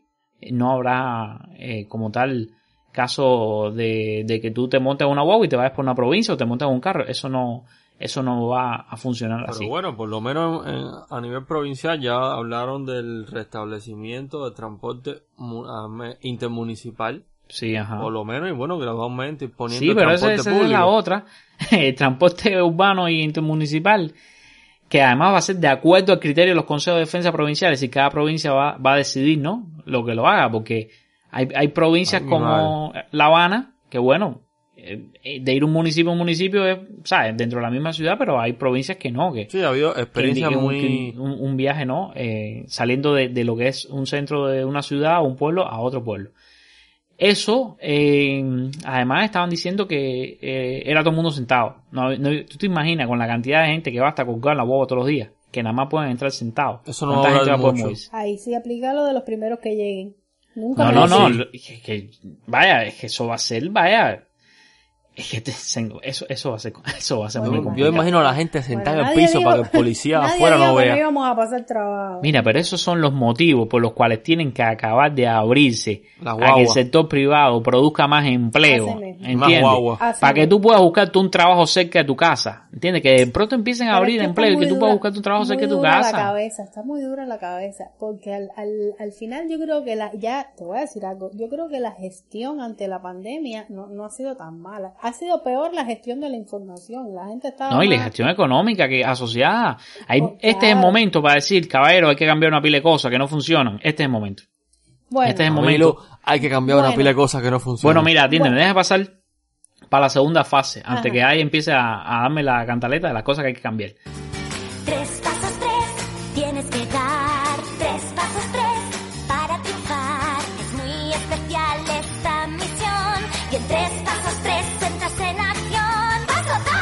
Resumen de la primera fase, Resumen de la primera casa, todavía es complicado. abre pero no, pero, Habla es complicado. Medio estreñido todavía. Mira, eh, en la segunda fase, me, a mí en lo personal me preocupa que, por ejemplo, el uso del nasobuco solo será necesario en lugares con grandes aglomeraciones de personas. sin número, Ya otro sabemos, dato sin sin número. número. ¿Quién decide lo que es una No es eso, es que entonces ya el, el nasobuco es opcional. Caballero, la cosa no está como para que el nasobuco sea opcional, no ni la tercera, ni la cuarta, ni la sexta fase. No está, no está, la, ¿sabes? Eh, Si, si te está diciendo la OMS, oye, esto llegó para quedarse, Con los asintomáticos. probablemente nunca haya una vacuna. Y si no hay vacu y si no hay vacuna, toda la vida va a haber coronavirus. La, la vida tuya, la de tus hijos, la de tu nieto va a haber coronavirus. El nasobuco no puede ser opcional. ¿Sabes? Lo- Los asiáticos usan nasobuco eh, en cantidad, ¿sabes? Ya es parte de la cultura prácticamente desde hace unos años. Y bueno, ya, No, nada, no, usar no, nasobuco. no, no- voy a ponerme a comparar cultura. Bueno, eh, se mantienen suspendidas las la visitas a hospitales todavía, van entonces allá la- las rutas regulares entre provincias, se van a restablecer, ¿me entiendes? Pero todavía no va a haber vuelos comerciales, solamente va a haber vuelos humanitarios, lo mismo, colaboración médica, transporte de carga, y van a empezar los vuelos estos que dijeron de, Oye, de los Cayos. Se nos quedaron las playas en la, en la fase 1, no hablamos de las playas, importante la gente y la playa. En la playa, sí, en la fase 1, el, el acceso a las playas va a estar regulado por los gobiernos y, el, y por el MININ. Pero de, eso vamos a hablar después. De eso hablamos después. De eso hablamos Mira, eh, una cosa que me llama la atención es, y en la fase 2, es, es lo de la protección salarial a los trabajadores interruptos. Sí. Eh, creo que hoy leí que llevamos, creo que 90 y, 90 y pico de días ya, ¿no? En, en toda esta situación. Ya perdí la cuenta. Sí, 90 y pico, creo, 94, día 95 creo que era hoy o ayer, no sé, no recuerdo. Eh, ¿Cuánto tiempo puede llevar perfectamente ya un trabajador interrupto y cuánto puede demorar, no, eh, el tema este de la segunda frase porque no han dado Eh, no hay tiempo, no, no se sabe. A ver, mira, no eso. Olvídate eso. Para eso está la seguridad social. Eso, eso no es un ¿cómo problema. me que- voy a olvidar de lo único que tiene la gente, que es el salario. No, pero es que se, se lo van a garantizar. Y después quiere que compres combo. Se lo van a garantizar. No, te estoy diciendo que, no te complique una cosa. Pero tú crees que lo que quiere la gente es que le garanticen el trabajo o que finalmente le diga puedes regresar al trabajo ya. Los, los que están interruptos, que están interruptos por Yo- la pandemia. Yo creo que una El cosa problema es que muchos de los interruptos, muchos de los interruptos son personas, por ejemplo, que no se pueden mover. No se pueden mover porque tienen condiciones médicas o porque, ¿sabes? No se pueden mover. O por la edad también. Que Por la edad, son muchos motivos. Quizás hasta personas que viven demasiado lejos del trabajo, no sé. No sé cómo es la cosa. pero no se Entonces, pueden lo- mover. entonces esto- estos de la fase 2 to- estarán prácticamente todavía en fase 1. A ver, acuérdate, tú tienes que tener presente una cosa. El gobierno cubano es paternalista por definición. Sí. Entonces, una de, de la- de las cosas que, por las que se preocupa el, el gobierno cubano es no despedir gente. Aquello cuando di- el- anunciaron el millón de gente que iban a despedir, que supuestamente los iba a absorber el sector privado, al final echaron para atrás y una pila de gente que no lo despidieron, otros salieron de empresa para la otra, no sé qué. Porque bueno, es- eso sería un, un caos social. Y, y es un caos social porque no permiten que el sector privado absorba realmente todos esos empleos. Porque la- las restricciones que hay todavía eh, desestimulan la creación de empleo, desestimulan todas esas cosas que sabemos. Ya lo hemos hablado aquí en otro episodio. Tuvimos a Mauricio de Miranda aquí, el, el- el- el doctor explicando en economía, explicando todo eso. Pero bueno, no vamos a, a repetir lo que hemos hablado. Entonces, mi punto es, Ajá. cada persona, cada, no sé, va a percibir las fases de diferente manera. Cada provincia sí. Cada provincia sí. Y cada persona, sí, mientras va a haber gente que vende por la 3, va a haber gente en la 1. No, no, no es tan así, pero hay personas que, que sí, que les va a costar más trabajo recuperarse que otras, por Me parece supuesto. que esa es la historia detrás de la historia, ¿sabes? La, la- Por supuesto. la- las personas que van a percibir y eh, al final de, de estas, peque- estas pequeñas cosas son las fuerzas motrices de, de, de lo más grande que es el país, ¿no? Y entonces yo veo como que, no sé, eh, las, yo veo, yo veo poco a, no sé, yo veo como que las fases no están demasiado bien establecidas, ¿sabes? totalmente mi criterio esto que te estoy diciendo. Pero yo creo que no, no están exactamente bien este- y quizás sea un trabajo tremendo y sea imposible al día de hoy hacerlo, no sé de aquí a un mes, ¿no? Pero no, la gente necesita ubicarse en el contexto y en el momento en el que están para poder cumplir y, tomar sus propias medidas, ¿no? Y, y eso de habrá que ver y esa, que queda toda consideración de, de las mismas, de las mismas personas y de, igual que las, eh, por ejemplo, las medidas higiénicas que están por ahí arriba por la fase 1 se mantendrá todo muy estricto. No es lo mismo la que tú puedas mantener si todavía estás dentro de casa o si ya te fuiste a trabajar y a tener contacto con, con el ambiente, con la calle, ¿entiendes? Entonces, no sé, no sé, eh, a mí me parece que hay, las fases están ahí un poco Igual desfasadas. pueden pasar cosas buenas. Tú decías que Camilo, el cuentapropismo, se dijo que se van a dar nuevas licencias. Nadie sabe, ¿no? A lo mejor son licencias de colero y ya. Pero No, mejor no, no, no, son licencias muy productivas. Que van a abrir nuevas licencias porque ahora no, no están otorgando licencias nuevas. No quiere decir que van a hacer nuevas categorías de licencia. Ah, se va a quedar ahí, es nada más No te ilusiones. volver, a la licencia. Pensé No te ilusiones, volver a la licencia, eso no, eso no está, eh, eh, eso no, no ha pasado ni por, vaya, eh, eso no se ha discutido. Si, si lo han discutido en privado, no, sabemos, pero eso no, Yo, Yo no sé. espero que la temporada ciclónica nos dé un break a interpretar todo esto. es, lo- que realmente yo, yo espero porque está, ¿sabes? lo sigo viendo todo muy, que la gente está como que ya, o no, o y ahora, o sea, como que todo el mundo está ahí en un, en un lance. Neces- evidentemente necesitamos una información más detallada, sinceramente. Es que no la dan, ese es el problema. Si no te dieron ni, ni la fecha de, de cuándo va a empezar la, la, la, Bueno, la dime, fase, nada. dime, dime qué más de la segunda fase. a ver. No, la segunda fase ya, bueno, que va a empezar la, la serie nacional de béisbol. Va a empezar la, Serie Nacional de Béisbol, mira qué bien. Con limitaciones en los asientos, por supuesto. Y que se, se, se va a discutir, se van a evaluar el tema este de, Al de 50% los de los impuestos. Horrores. Ujú. Ya. 50%. Óyeme. Dime, Ale, ¿qué ibas a decir? No, que se va, sí, se va, se va a intentar mantener, digo intentar porque la palabra es intentar. Pero no dice, pero no dicen otra fase por ahí por ahí arriba que, que continuarán los eventos deportivos sin realizar. Es que no, no entiendo. Que van a jugar sin pelota, ¿no? Lo que yo decía. No, que- en la primera fase están suspendidos los eventos deportivos. En Ya la segunda fase ya están hablando de la Serie Nacional de Béisbol y quizás otros eventos que lo- puedan permitir. A ver, porque el objetivo está. A ver, el problema está con la carga viral y cómo se transmite el virus. Sí. Tú puedes coger el virus simplemente de estar en un local cerrado respirando por suficiente tiempo Sí. eh, con personas que estén infectadas, sí.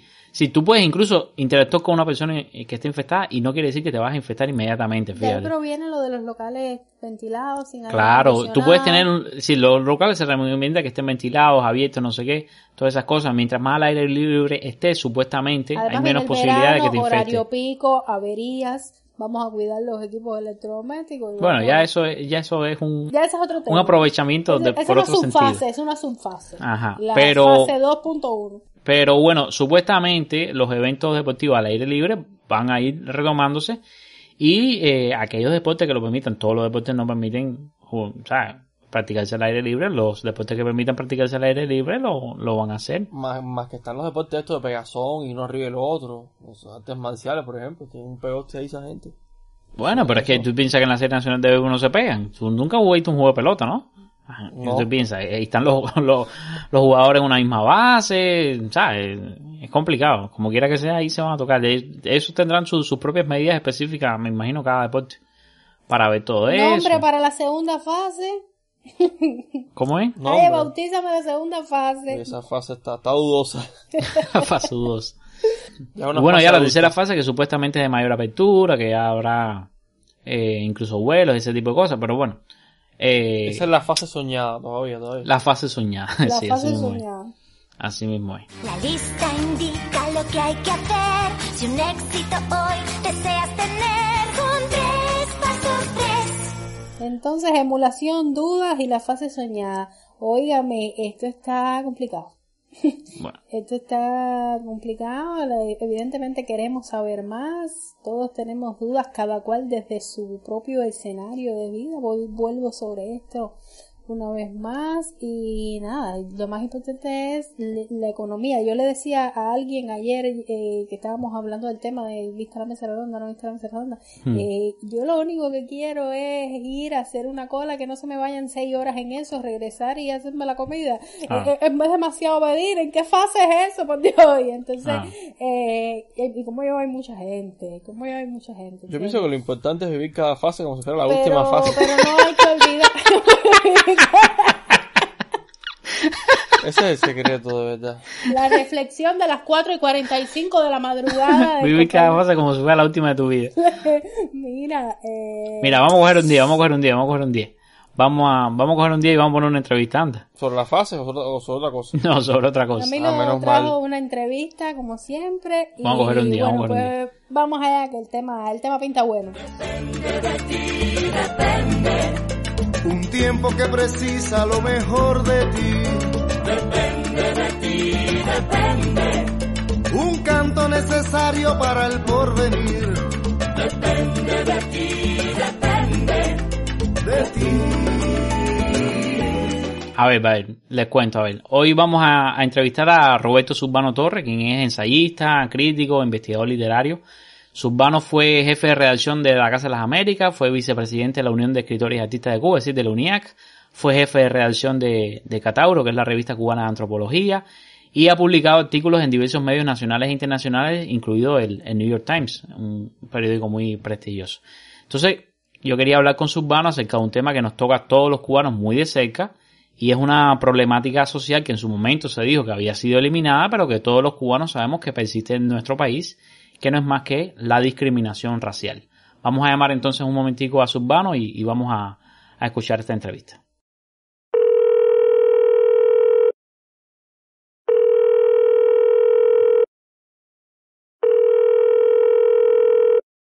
Un saludo, Surbano. Muchísimas gracias por aceptar nuestra invitación al enjambre. Un saludo, buenas tardes, muchas gracias por la invitación. Surbano, yo quisiera conversar con usted acerca de la discriminación racial en Cuba y eh, realmente estoy muy contento de haber podido contactarle ya este ya que este es un tema que usted ha podido estudiar extensamente, especialmente la discriminación hacia las personas negras, ¿no? Que es la variante de discriminación racial más común en Cuba. Yo quisiera empezar cronológicamente, por lo que le pido que nos haga un breve resumen de los principales retos para las personas negras en Cuba antes de 1959 y cuáles fueron los logros más importantes en la lucha antirracista hasta ese momento. Bueno, eh, antes de 1959 puede ser 1700. Eh, y yo creo que es importante decir que durante el siglo XVIII, como La Habana era una ciudad de puertos, los puertos muy importantes La Habana, Matanzas, Santiago, eh, en estas ciudades vivía y trabajaba mucha gente eh, negra libre, que crearon sus propias instituciones y que tuvieron una movilidad social importante a través de los oficios. Los oficios fue una cosa muy importante para la gente negra libre y le permitía incluso comprar la libertad de otros eh, de otros negros esclavos. Aunque algunos de ellos hay que decirlo también tenían sus propios esclavos.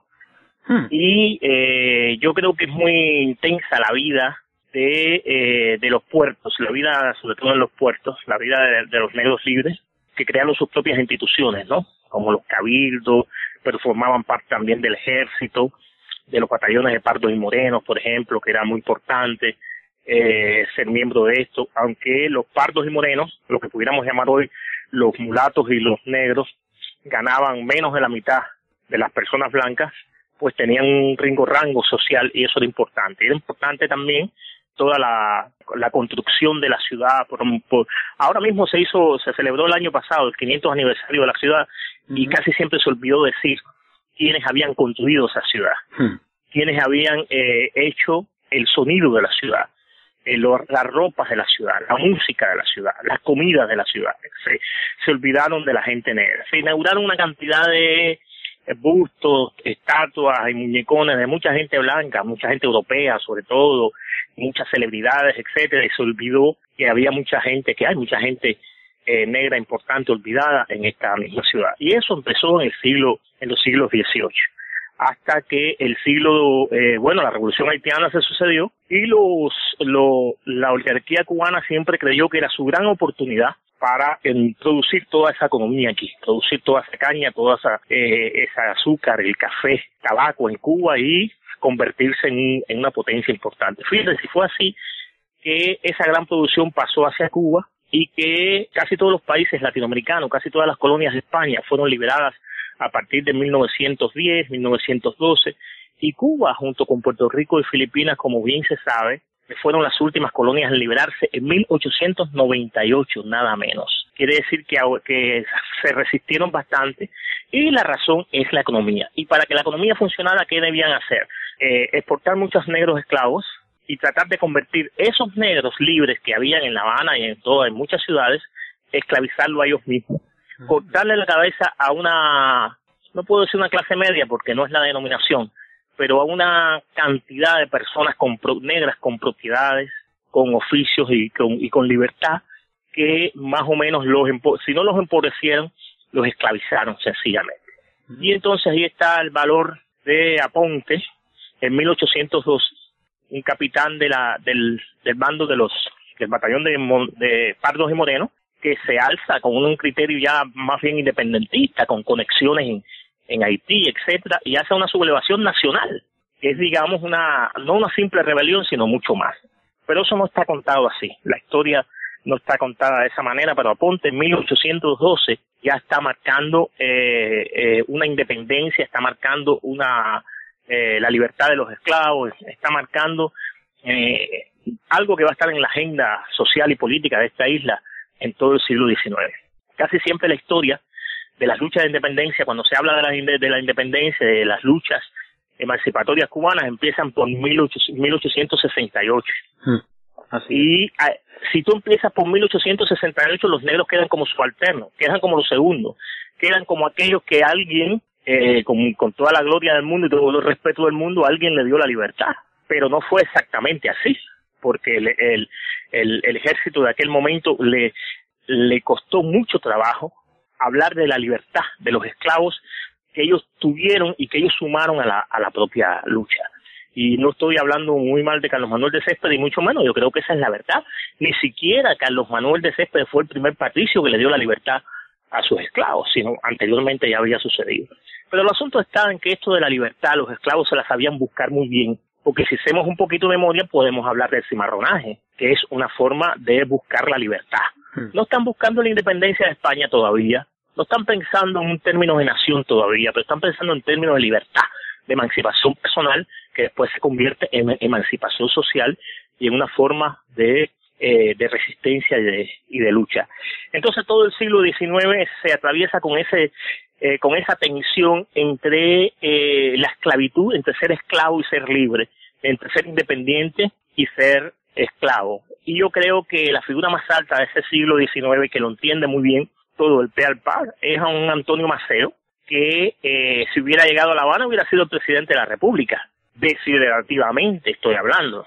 Sí. Porque ante el racismo de la época y con la presencia de los norteamericanos, que eran mucho más racistas que nadie en el continente, era imposible que, que Maceo fuera el presidente de la República.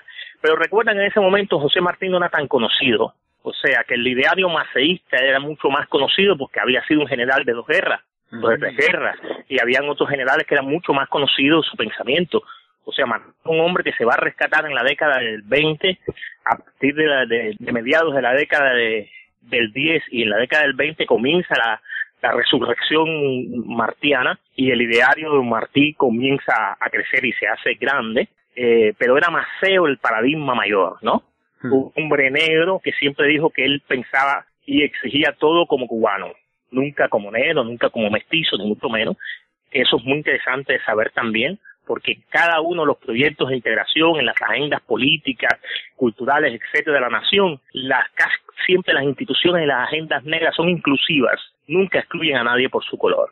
Entonces, el siglo XIX es eso, es también Juan Gualberto Gómez, aquel amigo de Martí que funda el directorio de las sociedades de color en 1890 o 1892. Y entonces todas esas sociedades de color van a atravesar todo el siglo XX hasta 1960 en que desaparecen todas las sociedades de color en Cuba, que había muchísimas. En, en, casi todos los pueblos había por lo menos una o dos, y a veces había tres, porque había las sociedades de negro, las sociedades de mulato y otras sociedades que eran mucho, mucho más abiertas en, en cierto sentido.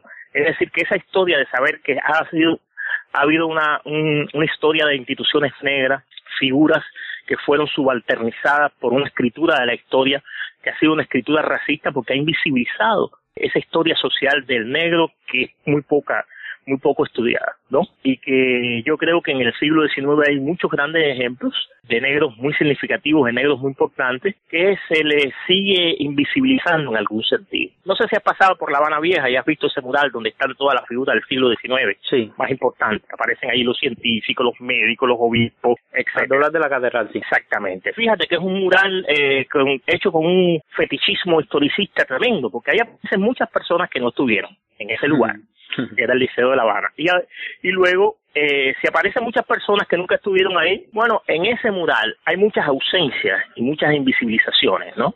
Lo interesante es que se hubiera hecho otro mural en La Habana Vieja con todas las figuras negras más importantes y quizás a la izquierda se pusieran dos figuras blancas, pero eso ha sido imposible hacerlo, ¿no? Yo creo que las dos figuras negras que hay a la, a la derecha del mural, cuando te pones frente al mural a la derecha hay dos figuras negras, la persona más oscura es Brindis de Sala, Claudio Brindis de Sala fue el violinista más importante de, las de las cortes europeas de la época. Le llamaban el Paganini negro. Y el otro que aparece es Juan Francisco Manzano, el poeta esclavo, que le compraron su libertad cuando él escribió la biografía de un cimarrón. Él es la única persona que, siendo un cimarrón, escribió la biografía. De las pocas personas que lo ha hecho en el Caribe y en la y en Estados Unidos y en Brasil, donde la narrativa esclavista es muy conocida y es muy florida. En la narrativa esclavista son esos diarios, memorias, etcétera, eh, libros de viaje que escriben los negros después de, de, dejar de ser esclavos o esclavizados. Y en el caso de Juan Francisco Manzano lo escribió siendo esclavo. Y con eso o su libertad. Hay un grupo de escritores blancos que pertenecían al grupo de Domingo del Monte, la tertulia de Domingo del Monte, que pertenecía a las grandes familias habaneras, estaba casada con Rosita Aldama, por supuesto, de una de las familias más ricas, a las que más ingenios tenía en, en el país, pues Domingo del Monte tenía unas tertulias literarias que las hacían entre y Matanza, sobre todo en Matanza, y ahí deciden, se ponen de acuerdo para comprar la libertad de Manzano, pero le piden su autobiografía. Manzano empieza a escribir su autobiografía cuando se las entrega, a la mayoría de ellos no le gustaba porque decía muchas cosas que para eran como acusaciones para ellos mismos y se las reescribieron tres veces, tres veces. Hay un par de investigadores eh, en Cuba, Roberto Frioli, fuera de Cuba, eh, William Luis, un cubano chino-americano que vive en, Tennessee, en Estados Unidos, han encontrado las tres escrituras y las tres reescrituras que le hicieron a eso. Eh, cómo lo hacían, qué le hacían, lo vestían de niña, eh, le tocaban las nalguitas, lo tiraban a la basura a dormir cuando lo castigaban, una serie de cosas que ellos no quisieron que se pusiera allí. Bueno, esas son las dos únicas personas negras que aparecen en ese mural, que es un mural sin ninguna complejidad histórica, sin ningún conflicto, como si La Habana hubiera sido aquella cosa grande y luminosa, o sea, el siglo de las luces habanera con todos aquellos científicos y escritores y personas que están comenzando en un baile muy bien vestidos, etcétera. ¿Quién hizo esos vestidos? ¿Quién tocó allí aquella noche? ¿Quiénes los llevaron hasta allí en, en sus carruseles eh, o en los quitrines, que eran los taxis de la época, ¿no? Pues de eso no se cuenta y no se contó durante el 500 aniversario. Entonces, la historia nuestra, la historia social de los negros en Cuba ha sido mal escrita, o mejor dicho, invisibilizada, tergiversada y muy confundida en cierto sentido. Entonces, esa, eh, ahí está una parte de esa, de esa historia que a veces nos es difícil legitimar y demostrar a la gente que eso existió porque no nos creen que la propia Catedral de La Habana la hicieran unos negros libres, eran los maestros de obras, siempre aparece firmado el nombre del ingeniero, pero los maestros de obra, que eran los que estaban allí, de esos nunca se hablan. Era la gente que tenía experiencia en construir estas cosas. Y así, muchas cosas. No se habla de las muchachas que iban de madrugada, las muchachas negras recién paridas, que iban de madrugada a eso que hoy llamamos la Plaza de la Catedral, a vender la leche de su seno para los niños blancos.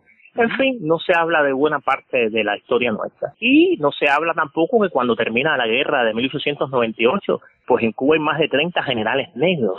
Pero eran generales de todo el ejército de Cuba, no eran generales para los negros nada más, ni mucho menos. Y eh, yo creo que eso es importante decirlo. La mitad de esos generales venían del, del, del fondo de la sociedad habían sido esclavos o hijos de esclavos, en, fin, hay ejemplos, y otros que, que por supuesto habían salido de, familias libres como los Maceos, que son bien conocidos. Y yo creo que ese ideario de la integración racial, ese ideario martiano, el ideario maceísta también, cuando llega al siglo XX, se pierde un poco el ideario maceísta es, eh, es eliminado porque incluso fueron matando poco a poco toda la gente que fueron miembros del, del, mm, del campamento de Maceo, por ejemplo, de los guardias que tenía Maceo, de la oficialidad de Maceo a su alrededor, poco a poco, en los primeros 20 años de la República van siendo asesinados, envenenados, se perdían de algún modo de la vida cívica y política del país. Y así va desapareciendo ese,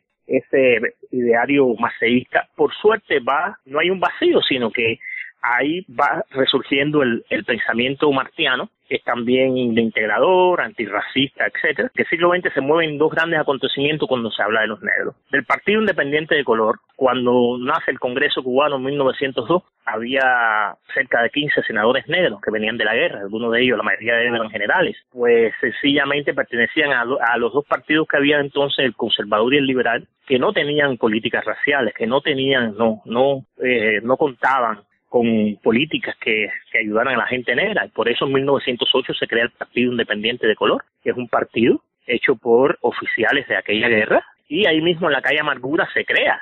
Primero se llamó Agrupación Independiente de Color en 1908 y después para participar en, en las elecciones de, de 1912, ya se llama Partido Independiente de Color. En realidad, yo no creo que iban a ganar, ni iban a ser presidentes, ni iban a tener, ni iban a tener muchos gobernadores en las seis eh, provincias de aquella época, ni mucho menos, pero llegaron a tener más de 80 mil seguidores y les cogieron miedo. Mm. Y alguien hizo que otro general negro hiciera una enmienda para que ese, para ilegalizar ese partido. El partido se alza, se da mm. para Santiago, muchos de ellos, y son masacrados. Son mandados a masacrar por José Miguel Gómez, cuya estatua, cuyo estatua no, es ese gran monumento que abre la calle G, la calle Zapata, la avenida de los presidentes, donde no hay ni siquiera una tarja que diga que ese general que fue presidente de la República después, en 1912, mandó a masacrar a sus antiguos compañeros del Ejército Libertador. Ni siquiera una placa.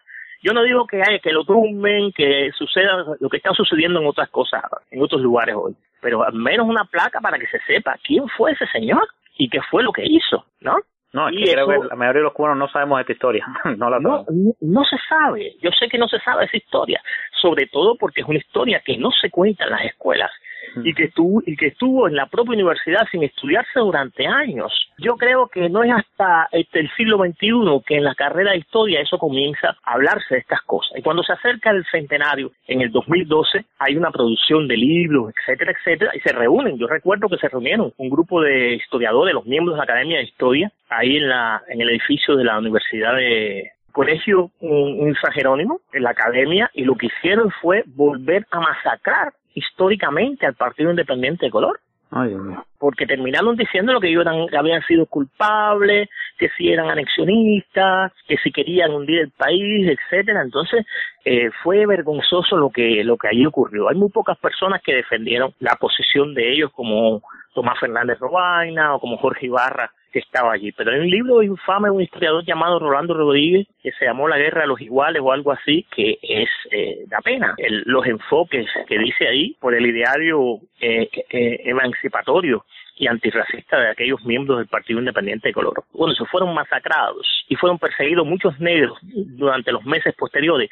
Nadie quería hablar del Partido Independiente de Color ni pertenecer a eso. Hubo un silencio total en la historiografía hasta que cumplieron 50 años de la masacre. Entonces, en a los 50 años, a ver, a ver, no fue a los 50 años, fue en el año 52, 40 años, ¿no? 40 años. que el hijo de uno de aquellos masacrados generales, eh, Serafín Portondo Linares, escribió un primer libro sobre ese tema y, eh, por supuesto, escandalizó a la sociedad cubana y sobre todo habanera, etcétera, porque el hombre que, que fue el que presidió esa, esa masacre es el general eh, Alejandro, que tiene una estatua ahí en, en Paseo y Línea, esa estatua grande que usted ve ahí, él fue, era jefe de la policía, después llegó a ser, no sé si llegó a ser alcalde de La Habana, pero él presidió aquellas tropas, aquella masacre. Y le estaba acompañando, tú sabes quién también, pues el Ismaelillo, el hijo de Martí, el general hijo de Martí. Hay fotos, hay fotos, no es ninguna especulación.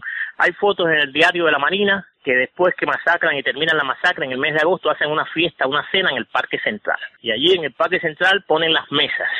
Y entre las fotos usted ve allí al hijo de Martí celebrando también toda esa muerte allí. Por supuesto, eh, lo que tenía Martí en la cabeza y en el corazón no es algo que se herede, eh, ni mucho menos, ¿no? Así que no estamos hablando mal de Martí, sino de lo que hizo el hijo después, cómo se plegó a, la, a, a ese ideario republicano, eh, platista, infame. Bueno, y eh, yo creo que lo otro mejorcito que pasó, porque eso es lo más infame, pero lo más destacado que pasó luego, es cómo llega a la constitución del 40 el- la discriminación eh, racial como un crimen que forma parte del legado de la esclavitud.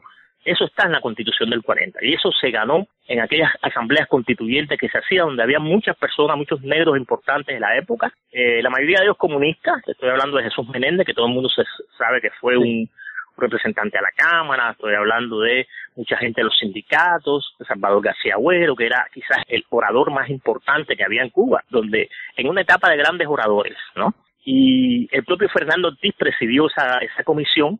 Fernando Ortiz era un hombre muy conectado con casi todos los niveles, los pisos de la sociedad cubana entonces y lo- lograba un consenso determinado no tenía la visión más radical sobre el tema, eh, pero era un hombre que había, había dicho que sin el negro Cuba no sería Cuba y había entendido eh, los procesos culturales y la- las problemáticas raciales en Cuba profundamente, presidió aquella comisión. En aquella comisión estuvo, por ejemplo, Carlos Rafael Rodríguez, Juan Marinelo, etcétera. En la República, si tú vas a buscar todas las revistas de la época, revistas de izquierda, periódicos de izquierda, de derecha, de centro, siempre se habla de la problemática racial. Los grandes figuras de la cultura cubana siempre le dedicaron muchas páginas a la problemática racial. No, es- no ha sido el silencio de los últimos 50 años en Cuba. Tú vas a buscar a Jorge Mañach y hay una eh, hay textos de Jorge Mañach sobre el racismo. De Carlos Rafael Rodríguez te encuentras los textos de, Nicolás Guillende. Hay una tradición antirracista desconocida en Cuba. Hay una tradición eh, antirracista que forma parte de la tradición eh, independentista cubana, de la tradición emancipatoria cubana, y yo creo que es muy importante porque las grandes figuras de la cultura cubana siempre se refirieron a al, al racismo, en su mayoría para estar en su contra. También los hay que estaban en esa posición de eh, agua tibia, como digo yo, que dicen sí, pero no. Esos que dicen yo no soy racista, pero... Claro. Y ahí viene, ya tú sabes, todo lo que llega detrás de, de eso. Entonces, eso fue la República en cierto sentido, de manera que cuando la revolución abre y da una cantidad de derechos eh, en libertad. Por ejemplo, eh, hay muchas medidas universales que fueron muy importantes para masas, para masas empobrecidas. De eso para quería- los campesinos, las prostitutas, los iletrados, Sí. ¿me entiendes? Entonces, aunque aunque en la historia me absorberá no aparece el tema racial como un conflicto, sin embargo, luego cuando la revolución se abre, se abre también a la posibilidad de que esas medidas universales pues afectaran positivamente a la población negra también. Pero hay grupos en la población cubana que eh, sencillamente fueron, disfrutaron medidas de carácter no solamente igual, de igualdad, sino de equidad. Por ejemplo, las mujeres, que se creó una organización para ellas, para emanciparlas y sacarla de, de, la desventaja histórica que tenían. Los campesinos, acuérdate que se hicieron tres leyes de reforma agraria en Cuba, casi seguidas una detrás de la otra, una en el 59, una en el 61, una en el 62, y que hoy esos campesinos son parte de lo que nosotros llamamos, ellos o sus hijos o sus nietos son parte de lo que hoy llamamos los nuevos ricos en Cuba. Y en el caso de los iletrados, de los analfabetos, se logró alcanzar un, una alfabetización en Cuba de casi el, el 98%. Y esa ha sido la base de todo el desarrollo educacional y científico que ha venido después. O sea, esas son medidas muy específicas para acabar con determinadas desventajas históricas y la población negra que tenía muchas desventajas históricas no tuvo medidas como esa. Claro está, al tener las medidas universalistas, muchos de las propias personas negras pensaron que no hacía falta. ¿Por qué? Porque tenían acceso al trabajo, a la educación, a la salud, al deporte, a la ciencia, a la vivienda, a entrar a los lugares que antes no se podían entrar, ¿entiendes? Y entonces ya eso era bastante. Y para muchos eh, se conformaron con ellos. Pero en el caso de las mujeres que le dieron todo eso también, luego le hicieron programas específicos para ellas y programas específicos para los campesinos como esas tres leyes de reforma agraria o la campaña de alfabetización. Entonces ahí es ahí es donde llega la revolución y hasta ahí esa es, eso es lo que lo que yo pudiera llamar esto que tú me dices, esto que tú me pides, los principales retos de, sí. de, de, los retos para Sí, de personas la de, época, claro. 1959. Era eso, luchar contra muchas de estas cosas, aunque en Cuba no en un país donde la segregación era aceptada, digamos, como en otros países del Caribe o el propio Estados Unidos o en el propio Brasil. Sí había ciudades donde los negros caminaban por un lugar del parque y los blancos por el otro. Era ilegal, era ilegal, pero cada vez que a una, la- los jóvenes negros rompían ese pacto social, había problemas. Como a una persona, un muchacho joven, un periodista joven negro de 22 años que matan en Trinidad en los años 40, pero también eso ocurrió en el Parque Vidal en Santa Clara, pero ocurrió en Camagüey, en Holguín, en muchos eh, en muchos lugares de Santa Clara hacia allá, de la provincia del centro, no tanto en el oriente como en las provincias centrales, aunque en Holguín ocurría también, y eso era como una especie de pacto social. Cuando ocurrió en Santa Clara hubo fulso y todo, y le dieron el, ¿cómo se llama? El fallo, fallaron a favor de las personas negras, dijeron que eso era una ilegalidad. Sin embargo, las propias sociedades de color le dijeron a la gente, caballero, vamos a quedarnos tranquilos, vamos a seguir caminando por donde hemos estado siguiendo caminando y vamos a estar tranquilitos, vamos a quedarnos tranquilitos todos nosotros. Porque hay una manera de pensar para no romper determinados pactos eh, sociales. Cuando triunfó la revolución, hay, hay un discurso de Fidel el primero de mayo, en un primero de mayo, no recuerdo si es 59 o 60, donde antes del primero de mayo le preguntaron a Fidel unas señoras en Guinea que todavía se bailaban las fiestas públicas con una soga, los negros a un lado y los blancos al otro lado de la soga, eran los bailes populares en el parque de Guinea. Unas Ah. señoras le, le preguntaron a Fidel, no, pero ven acá, ¿qué cosa es la revolución? La revolución es que hay que bailar con los negros. Entonces Fidel, en aquellas salidas que tenía, le digo, no, no, no, eh, aquí con quien hay que bailar es con la revolución. ¿Entiendes? Pero, pero había un problema eh, fuerte de mentalidad social, de eso que, de eso que en Cuba no se habla mucho, que es el privilegio de una clase, el privilegio de un grupo social. Hay un grupo social que es el grupo social de los blancos que tiene un privilegio histórico, no haber sido esclavos, no ser mal mirado, no ser inferiorizado, no ser cogido para determinados chistes, etcétera. Entonces, eso la gente no se da cuenta porque se naturaliza ese privilegio. Se cree que eso es así normal para toda la vida, que es como debe ser y punto. Y eso ha estado históricamente mal. Tiene que ver con las desventajas eh, raciales, con la simetría, porque la, la gente negra llegó como esclavizados y después el legado de la esclavitud ha sido lo más difícil, ha sido más difícil que romper que la propia esclavitud. Y todavía esos, esos legados fueron de algún modo la herencia de la revolución. Y esa herencia racista de la revolución, varias personas al principio de la revolución, algunos pensadores negros, lo criticaron mucho y, y están publicados en Bohemia, en Revolución, en los periódicos de la época. Hay una antología del pensamiento antirracista cubano que se publicó hace dos años por una editorial de Camagüey, donde vienen textos de casi todos los grandes antirracistas cubanos. Ese libro prácticamente ha desaparecido bibliotecas. Además, se publicó muy poco, dos mil ejemplares nada más. Y ahí vienen fragmentos de cada una de las personas. Y las personas que te encuentran ahí son lo mismo de izquierda, de derecha, negros, blancos, en Cuba, fuera de Cuba, escritores, políticos, periodistas, gente que no tenía grados universitarios y otros que eran profesores universitarios. Y es uno de los, de los, de los grandes libros que se han publicado en el siglo XXI en Cuba, pero que nadie conoce. ¿Cuál es el título de este libro? Es Antología del Pensamiento Antirracista. Antología de pensamiento. Está compilado por Tomás Fernández Robaina, un investigador de la Biblioteca Nacional. Ok. Bueno, usted ha hablado ya, más o menos introducido el tema, pero yo quisiera que me dé un detalle. Bueno, sabemos ya lo que ocurrió a partir del 59, la Revolución Cubana. Hubo muchos cambios no sociales, políticos, económicos de todo tipo en Cuba. Supuestamente uno de los eh, logros principales ha sido la eliminación de la discriminación racial o, al menos institucional en Cuba. Sin embargo, se ha demostrado que no, de que no se ha eliminado la discriminación. Ya usted mencionó algunos de los retos que había a principio de la revolución, algunas de las cosas que ocurrieron, pero usted ve logros eh, tangibles de, de la revolución en cuanto a la lucha en contra de la discriminación racial. Bueno, por supuesto, mira, la revolución ya te dije que con todas esas medidas universales favorece mucho a una población negra que había sido mucho oprimida porque había, buena parte era, era muy pobre, buena parte, no digo que fueran todos, también había una burguesía negra en Cuba. No se puede olvidar de eso, que había un club de negros ricos que se llamaba el Club Atenas. Y que había millonarios negros en Cuba como Ornedo, que en el día del cumpleaños de una de su de su esposa le regaló un cine, un pequeño cine que se llamó Blanquita, que no es más que el, el- el actual Carlos Marx.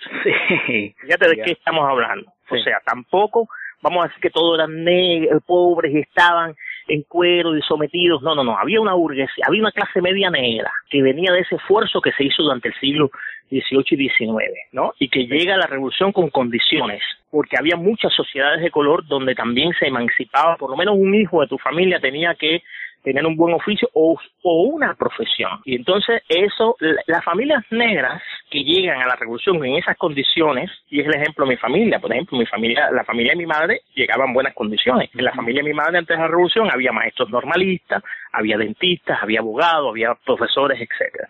Pero la familia de mi padre era una familia de origen jamaicano que vinieron aquí a cortar caña y perdieron hasta el apellido ese inglés en el camino. De Camagüey para acá se perdió el apellido. Y hoy mi apellido es urbano.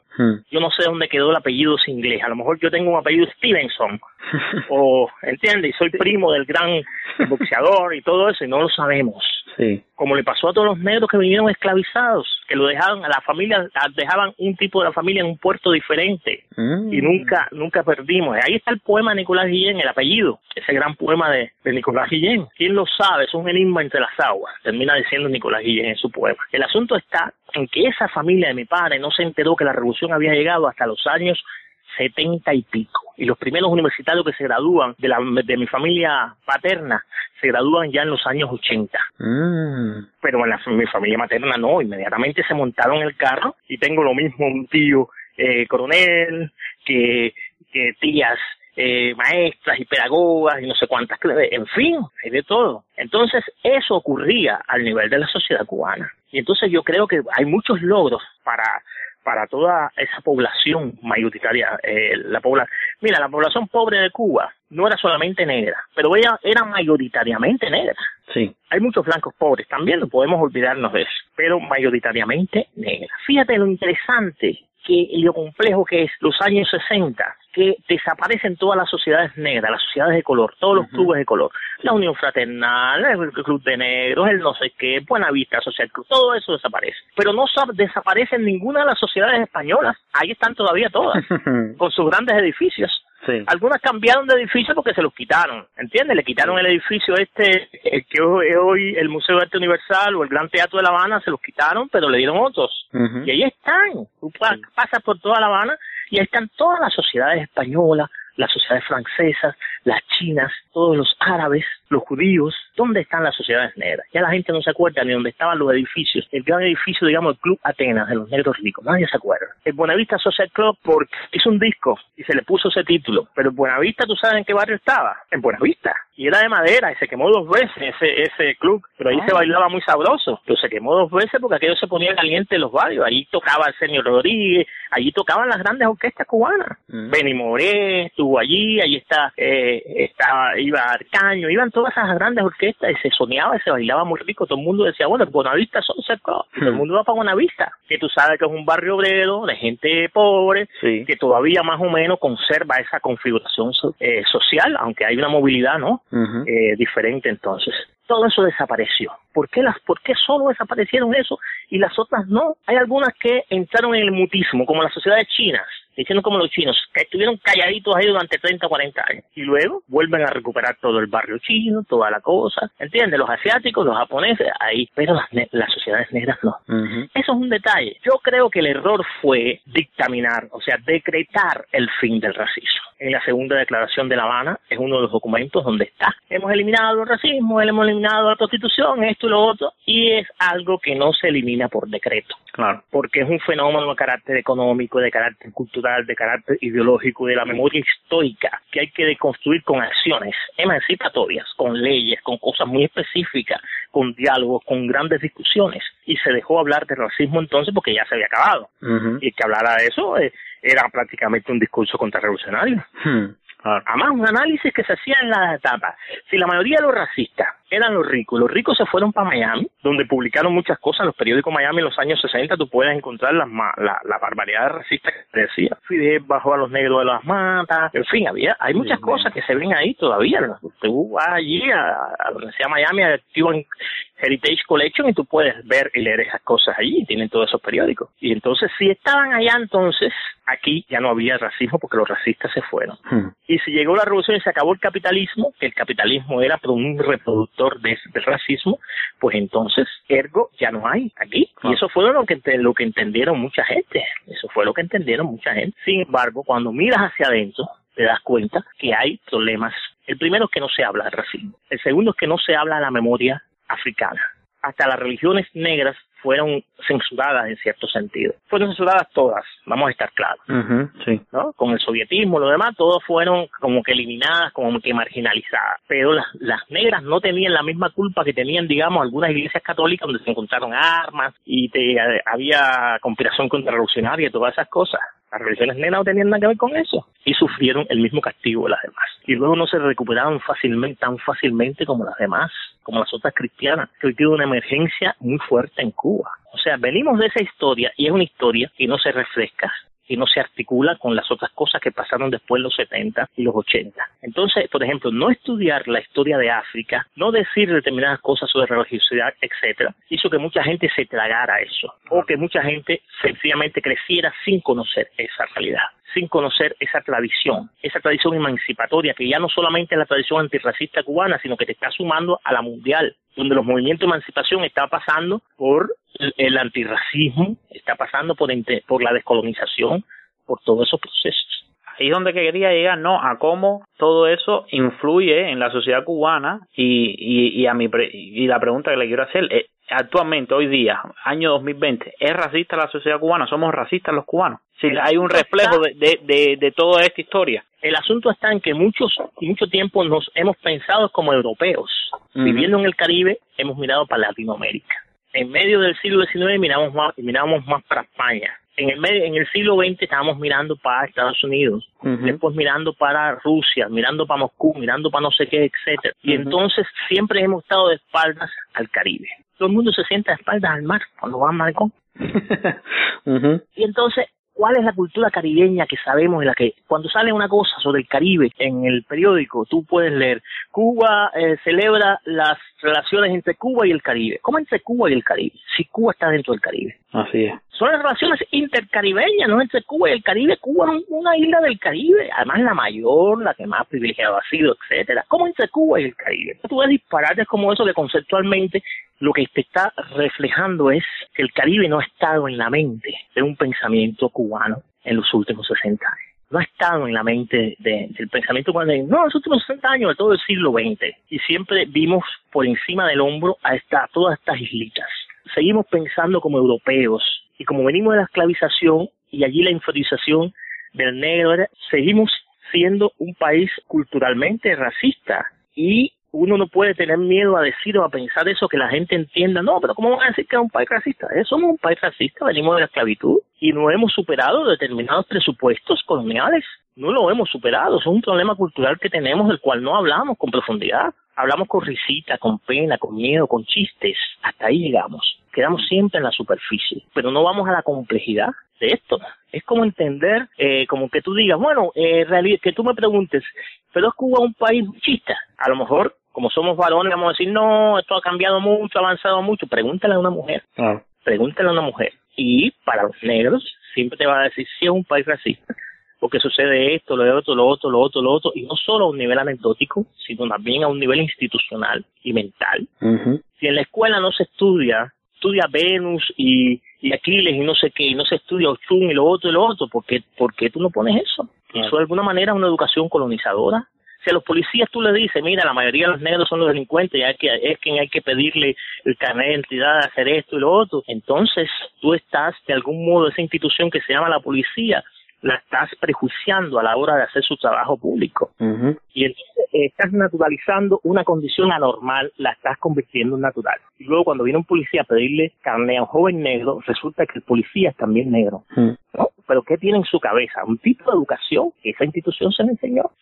Entonces hay muchos detalles que se han naturalizado en la educación, en muchas partes de la economía, en el mercado laboral, etcétera. La mayoría de los barrios pobres son de mayoría negra. Y dice, bueno, ¿aquí qué ha pasado? ¿Qué ha pasado con estas personas? No, esta gente siempre está ahí, no quieren trabajar, no sé qué. No, no, no, no, no. Esa es una visión burguesa de que la gente negra no quiere trabajar y es pobre porque quiere. Hay mucha gente en Cuba que lo dice hoy muy tranquilamente. Tienes que analizar qué ha pasado ahí. Para eso existen instrumentos sociales. La ingeniería social se ha desarrollado mucho. Aquí se gradúan muchos sociólogos, muchos filósofos, muchos eh, graduados de ciencias sociales, de ciencias económicas, de sociología, de, de cuántas ciencias pero no es algo que esté en la en, en los presupuestos con profundidad quiero decir no haciendo unos muñequitos sacando no sé qué ni diciendo yo no soy racista pero no no porque eso es de una complejidad muy fuerte que pasa por lo económico pasa por lo cultural pero no es solo económico no es solo cultural. Cuando veo una gente diciendo que sale mucho en la televisión no el problema de racismo es un problema cultural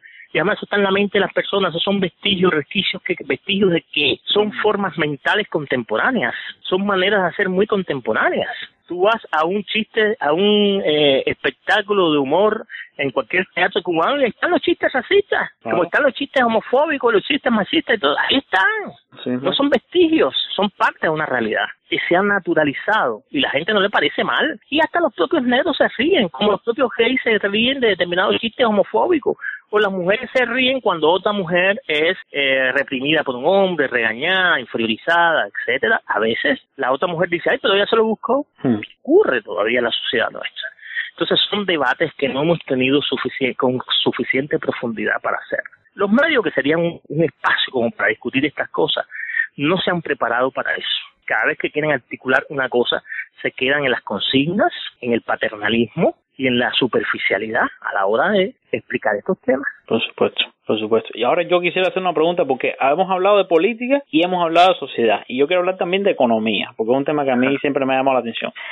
Yo estuve leyendo, preparándome para esta entrevista, buscando, ¿no? Y, y encontré investigaciones de diferentes, incluso universidades, la Universidad Central de las Vías Marta Abreu, universidades en, en, Alemania, que han encontrado, se han hecho estudios eh, en el país y han encontrado una brecha económica importante entre blancos y negros cubanos. Estoy hablando de indicadores como la cantidad de familiares emigrados, el monto y frecuencia de, de, remesas recibidas, la cantidad de dinero que tengan ahorrado, si tienen o no cuentas bancarias, la posibilidad de, de viajar al extranjero o incluso de obtener una segunda nacionalidad, el nivel de acceso a Internet que es tan importante hoy día, la posibilidad de poseer un negocio por cuenta propia o tan siquiera de ser un empleado en uno de estos negocios que muchas veces le está vedado a las personas que no son blancas, ¿no? ¿Cuáles creen que sean los motivos por los cuales las personas negras están en desventaja económica en Cuba hoy día? Mira, yo publiqué en el, en el 12, en la revista Universidad de La Habana, un texto que se llamó 12 dificultades para entender el, el neorracismo en Cuba. Lo que llamamos el neorracismo es un racismo que se da bajo la estructura del socialismo. Eso uh -huh. es lo que llamamos el neorracismo.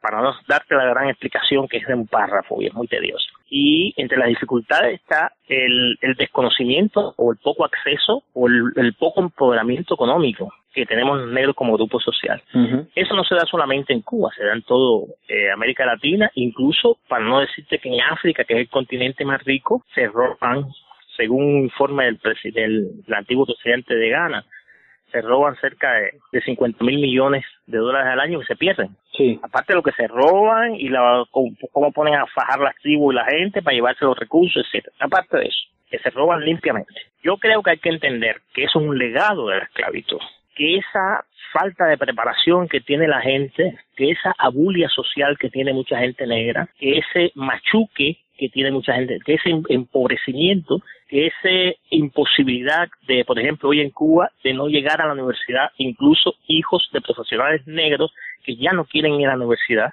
y los hijos de los profesionales blancos sí van, y por eso la universidad cubana se ha feminizado y se ha blanquizado tanto. Hay estudios, hay muchos estudios que te hablan de eso de la brecha económica que existe entre, entre, entre estos dos grupos sociales, de la gente negra y la gente blanca, el acceso al mercado laboral, primero se habló del, del mundo del turismo, se ha hablado del mundo de las remesas, etcétera, pero esos son condicionamientos que tienen que ver con todo esto que te conté de los 60 y los 70 y los 80. Y hay que pensar que hasta en el mundo de la salud, digamos, tú tienes que meter las variables raciales. Meter en, en, un análisis de la sociedad las variables raciales es importante, porque son indicadores que te dicen dónde está la gente más pobre, quiénes tienen menos acceso, menos acceso a la educación. Lo de las remesas no lo podemos resolver porque sabemos que la mayoría de la gente blanca que llegó en, el, en los mejores momentos a Estados Unidos, donde había muchos privilegios para los cubanos que emigraban hacia allá, entre los 60 y los 80, ya eso pasó y se fueron aquellas familias blancas que eran de mayoría rica. Se fueron negros también, por supuesto, pero en su mayoría blancas. Te digo porque hay muchos emigrados negros también. Vamos a ver, vamos a estar claros. Pero no se fueron en las mismas condiciones ni encontraron las mismas condiciones de recibimiento que encontraron los que llegaron a Miami. El que se va para Italia, la jinetera que llega a un pueblito de, de, España, o que llega a Finlandia, o que llega a otros lugares, a México, a Costa Rica, etcétera, no llegan en las mismas condiciones, no pueden mandar la misma cantidad de remesas, a veces no pueden mandar ninguna, y a veces mandan un paquete con un poco de ropa para la familia que la ropa dura tres meses, a los tres meses ya no hay nada. O sea, no tienen sus propios proyectos económicos resueltos allí. ¿Cómo le van a resolver el problema económico a su familia aquí? Claro. Entonces, hay una distinción entre, entre la diáspora cubana en el extranjero, la negra y la blanca también. ¿Cuándo se fueron? ¿Cuándo empezaron a irse? ¿Para dónde se fueron? ¿Dónde están? ¿Y cuál es su eh, actividad económica que les permite eh, un empoderamiento de ellos como grupo social fuera de Cuba para organizar determinados proyectos aquí en el país en el momento de las aperturas económicas y todo eso? Y eso forma parte de una historia. Ha formado parte de una historia de los últimos años que solo se resuelve con los estudios, con estudiando, haciendo análisis de ese tipo de cosas y con perspectivas sociales y con políticas públicas. Se puede atenuar con estas cosas. ¿Por qué? Porque todo eso provoca desigualdad. Que manden remesa de Estados Unidos para acá, eso no crea racismo, eso crea discriminación racial. Eso lo que puede crear es desigualdad. Pero con, el, con la desigualdad y un poquito más de dinero, después se llega a, a que tú excluyas personas con muchos carteles que han salido aquí por Rebolico por internet. Estoy buscando dos meseras rubias, jóvenes y sin hijos. Fíjate cuántas discriminaciones hay en un solo cartel. Que sea blanca, que sea joven, que no tenga hijos y que sea mujer. Mm. ¿Cuántas discriminaciones juntas? ¿no? Entonces, esa desigualdad va creando un ambiente discriminatorio que se naturaliza. Y ahí los negros tienen, llevan la peor parte. Si es mulatica y está buena, pasa como mesera o como la que la señora que limpia el baño en el restaurante. Y si es un buen chef, el, cocinero, como está metido ahí atrás, nadie lo ve. Pero si es más claro, mejor todavía. Aquí hubo un hecho público cuando estaba en los hoteles Trick, la marca de ese hotel Trick cogió a La Habana Libre. Hubo un gerente ahí que se le ocurrió sacar a la gente negra, a los trabajadores negros de ese lugar. Wow, no sabías. Y tuvo que salir ese gerente en la televisión a, a disculparse, a decir, a dar una disculpa indirecta porque no le iban a dar la condición de vanguardia nacional al hotel, no sé qué cosa, porque la gente se, eh, se quejaron y empezaron a escribirle al, al, entonces el primer secretario de la CTC que estaba en aquel momento, porque eso había pasado. Y esto son cosas terribles, pero no solamente un problema económico. Ahora tú entras un solar y le das 20 mil dólares a cada familia de esa y verás lo que hacen con ese dinero. Mm. Es decir, no, no solo un problema económico. Tú tienes que meterle otra cosa en su cabeza y en su entorno para que logren realmente emanciparse. No irse a comprar dos pantalones rojos o irse a, a la casa de la música durante una semana todas las noches o a beber o a hacer determinadas cosas. Tú tienes que hacer otras cosas ahí que no tienen que ver con lo económico. Tiene que ver con lo ideológico, con lo educacional, con lo pedagógico, con lo cultural, con otras cosas. Basado en eso, entonces, yo quiero hacerle una pregunta bastante difícil. Si usted tuviera la posibilidad de hacerle recomendaciones al gobierno cubano acerca de cómo enfrentar esta problemática, ¿no? ¿Qué, qué recomendaciones le daría, por ejemplo, para resolver este problema social? Mira, aquí se han hecho muchas comisiones de trabajo, muchos eventos, muchas cosas, y aquí hay muchas, muchas instituciones en Cuba que están trabajando las problemáticas raciales. Muchas investigaciones hechas. De, de todo lo que hemos hablado, de la remesa, acceso a la universidad, de la pobreza, de los solares, todas las investigaciones están hechas. Y los resultados y las recomendaciones esas están hechas. La cosa está, yo creo, que haya una voluntad política de construir unas políticas públicas que sean transversales a la sociedad y que incluyan no solamente la cuestión racial, porque la cuestión racial atraviesa la sociedad en, en, en varios sentidos. En el sentido de lo familiar, hay muchas familias interraciales, en el sentido de las religiosidades, en el sentido de los lugares donde vive la gente, en el sentido de lo, de lo político igualmente, en lo económico como ya hablamos, etcétera. Entonces yo creo que la única recomendación que pudiera hablar es convertir toda esa carga de investigaciones y resultados, convertirla en actos, en acciones de políticas públicas nuevas que, no se queden en la academia. Que no, no, y que no queden en la gaveta y que no sean para crear un impacto mediático, ni mucho menos. Porque hay muchas de las soluciones estas que no son a corto plazo, que se dan a mediano o a largo plazo. Y hay que proponérselas tal cual, hay que pensarlas así. En un país empobrecido, asediado por todas estas prohibiciones eh, de los embargos y los bloqueos y las cosas, es difícil instrumentar cosas en un largo plazo, pero hay que pensarlas así, porque digamos que la salud o la educación se piensan en esos términos, en el término de, de, del long durée, como decían los franceses, de la larga duración. Hay que pensar siempre en lo que va a pasar, no en los próximos cinco años, en los próximos 25 años. Ah. ¿Cuántos jóvenes de menor de 20 años van a estar pasando por cupelia? Hmm. Entonces, son preguntas que las ciencias, las ciencias sociales le hacen y las ciencias sociales saben resolver o por lo menos diagnosticar. ¿Cómo convertir eso? En políticas públicas.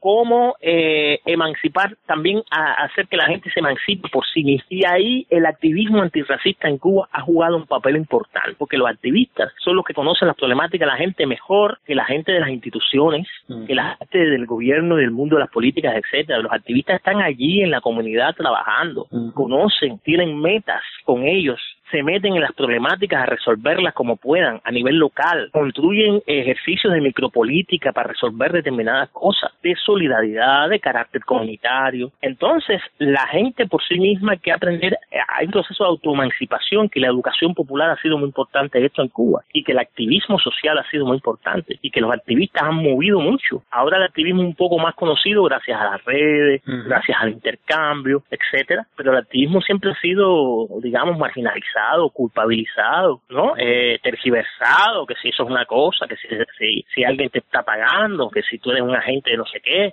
etcétera. Sí, y bueno. entonces eh, eh, eh, yo creo que en, en estas situaciones también el activismo cumple un papel importante porque le da, eh, le devuelve a la gente ahí en su misma comunidad un orgullo, una autoestima que se pierde en los lugares de la mayor pobreza, una dignifica, una dignificación, un reconocimiento de su propia historia que lo ayuda a dignificar y emanciparse por sí mismo cuando conoce su historia y sabe que es buena, sabe que es bella, sabe que ha sido tremenda, sabe que siempre hemos tenido que luchar contra los imposibles y la gente se suma, pero hay cosas que no se pueden hacer desde el activismo ni tú ni yo, hay cosas que tiene que hacer el Estado, el gobierno, las políticas públicas. Tú y yo no podemos mover un currículum de la educación, de lo que se estudia en la primaria en Cuba, ni cambiar el, el- la parrilla de la televisión en Cuba, ni el mercado laboral, ni mucho menos. Entonces hay espacios donde lo que toca es una política pública sencillamente y hay que seguir presionando para que entren esas políticas públicas en, en la documentación oficial, en el cuerpo jurídico de- del país. Así mismo es, así mismo es. Muchísimas gracias, Urbano. Realmente he aprendido mucho, no le puedo decir otra cosa con esta entrevista. Ha sido un, un placer poder tenerlo acá en el enjambre. Realmente estoy muy contento. Creo que, que todos los que escuchen esta entrevista van a aprender tanto como yo y, y realmente le doy las gracias por eso. Bueno, muchas gracias a ustedes. Cada vez que uno tiene que explicar una cosa, uno aprende. Así que yo agradezco mucho cada oportunidad de explicar las cosas, de hacer cosas, etcétera. Mi proyecto actual, que se llama el Club del Penguin, no es mi proyecto, es un proyecto de, de seis o siete personas que estamos imbricados ahí con muchos otros colaboradores.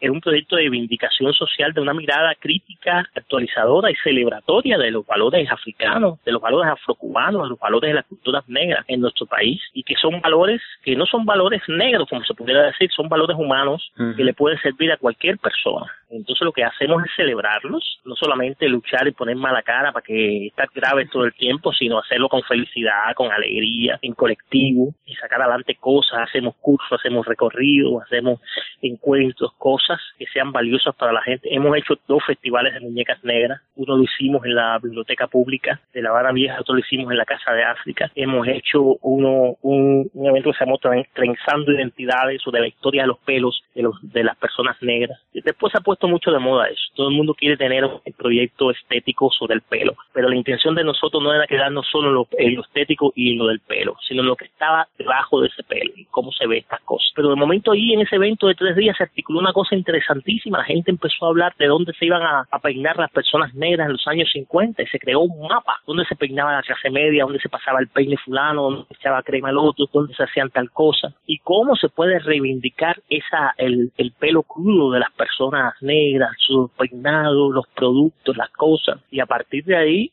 cómo eso es un modelo, un modelo cultural para todas las personas, para no solamente para las personas negras, sino para toda la sociedad, es una sociedad bastante mezclada. Entonces son, son presupuestos que vamos trabajando poco a poco en ese sentido y vamos a, y seguimos trabajando con el esfuerzo pequeño que podemos hacer. No, no queremos competir con nadie, ni mucho menos. Hemos tener, tenemos un proyecto donde mucha gente joven que tenemos le da repasos gratuitos a personas en sus barrios para que lleguen al pre, para que lleguen a la universidad, si están en primer año, en esos años difíciles, dan eh, y, y, hemos logrado éxito ahí. No estamos compitiendo ni con el Ministerio de Educación ni con nadie. Lo que queremos es la felicidad de una familia donde un, donde un niño, un, un adolescente entra a la universidad o gana un espacio, ¿entiendes? Esas pequeñitas cosas así que tienen un valor trascendente, digamos, en una familia, en un barrio, en, en, en una persona en específica y celebramos todo eso porque son proyectos que hacemos persona a persona, pero se, cuando tú sumas son varias alegrías juntos que te permiten estar eh, feliz de poder hacer eso.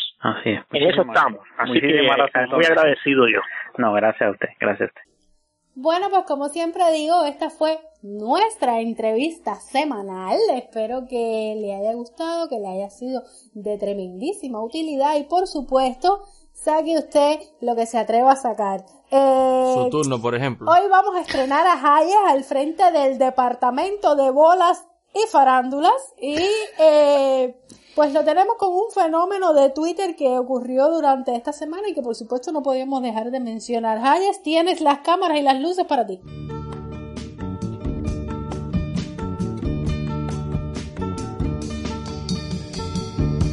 Una vez de tus manos un coronel salió brillando. Qué pájaro perfecto, cuántos colores, qué lindo canto. De nosotros iba a volarlo, ya se sabía. Bueno, en horas recientes me informaron que anda por ahí un video de dos muchachitas. Lo vieron, ¿no? Ustedes lo vieron, ustedes lo vieron, no lo vieron. Sí, sí, sí. Lo vieron, menos mal. Dos muchachitas, eh, Paula Mazola y una y otra muchachita que no sale. otra más sola todavía. Una muchacha, una, una niña, realmente una No, menor niña, de edad. no, una una niña, una, una niña, Sí. una menor de edad, en un video donde, bueno, se hizo viral, donde se, bueno, la, lo que todo el mundo dice que que tener un ellas tienen un amigo coronel que les permite estar en la playa, es decir, el, el, la cantidad de memes ha sido Jaye, pero Jaye, pero Jaye. A ver, yo te voy a interrumpir.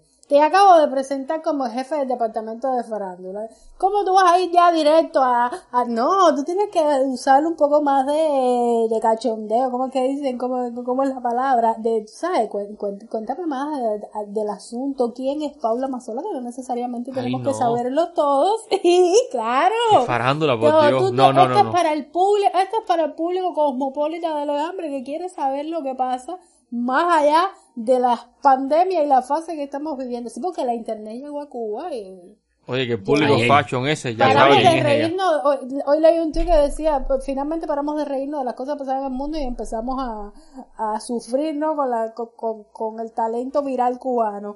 Eh, sí, yo vi el video, yo vi el video, eh, muy gracioso, sinceramente, sobre todo las caras y los, ¿sabes? La- Los las memes. reacciones, sí, y los, los memes muy... Pero bueno, yo el- siempre digo que el talento artístico para memes, vaya, Se está desperdiciando. se está desperdiciando. No, realmente el problema no es el video, sino los debates que se fueron desatando alrededor del video, como todo, no, no es el hecho, sino Como siempre, la- el impacto. el impacto. Y bueno, hay varias cuestiones, algunas son, bueno, chistosas, toda la gran colección de memes que hay. Yo tengo como 20 guardados en el teléfono, ya deben haber salido 20 más, ¿no? Sí. Tengo que actualizarme con los memes, algunos muy chistosos, algunos son ofensivos.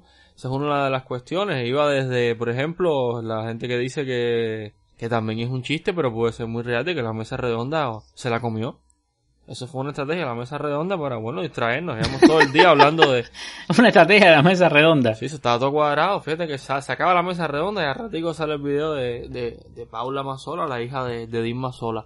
Otro de los temas que era un poco más sensible, Para desviar la atención. desviar la atención. Que lo... Para desviar la atención de los memes, los De los- memeros. El problema es que los memeros son el ejército de, el nuevo ejército de, de ataque. Los más ¿no? peligrosos ahora De Los mismo. más peligrosos, claro. Y, por ejemplo, salía el tema, lo vi en el Facebook de, de, de Aileen Torres, la idea que hay una menor de edad, o sea, una niña, o sea, es bullying, no, no es ahora el caso del muchacho aquel del hipoclorito, nasobucro, limonada, ¿no? Que al Mm. final es una persona, digamos, en un, un mayor de edad, un adulto, sí, legalmente un adulto. Sin embargo, esto es una menor de edad, que todo el tema de- de- del tratamiento, de, de la burla, que eso puede afectar a una niña. A lo mejor la niña ni se ha enterado, pero Yo bueno, vi- la yo puede vi, afectar. eh, yo vi contadas ocasiones de rostro pincelado, contadas, Sí. muy, muy pocas, Que de es lo personas, correcto, sí. de personas que se midieron en ese sentido y pincelaron el, el rostro de la muchachita que, que sí, que evidentemente es- está siendo expuesta a una avalancha de, de co- cosas que, que, ni ella misma debe saber lo que dijo. Y bueno, porque estamos en cuarentena, pero te imaginas que no estuviéramos en cuarentena. ¿Cómo sería la escuela de esa niña? Es decir, hay una serie de, Ay, sí, de factores incómodos. Y bueno, lo último que vi en la teoría de la conspiración, eh, a nivel profundo, es que todo fue una estrategia para activar el Instagram y bueno, tú sabes, los seguidores. Eso ha generado un escándalo, ¿sabes? Que se ha hablado más de eso que de las medidas económicas. Bueno, las medidas, las que, no- que nunca fueron medidas, ¿no? Las medias medidas que, que se lanzaron. Eso es interesante, cómo no nos perdemos en cualquier cosa. A ver, para mí, más allá de burlas y de no sé qué, no sé qué, no sé cuánto y toda esa eh, bobería, porque realmente hubo mucha bobería también y la gente tiene que descompresionar con algo, ¿no? Es que ya somos el coronel. Y copiándose los chistes unos a otros, eh, tú sabes.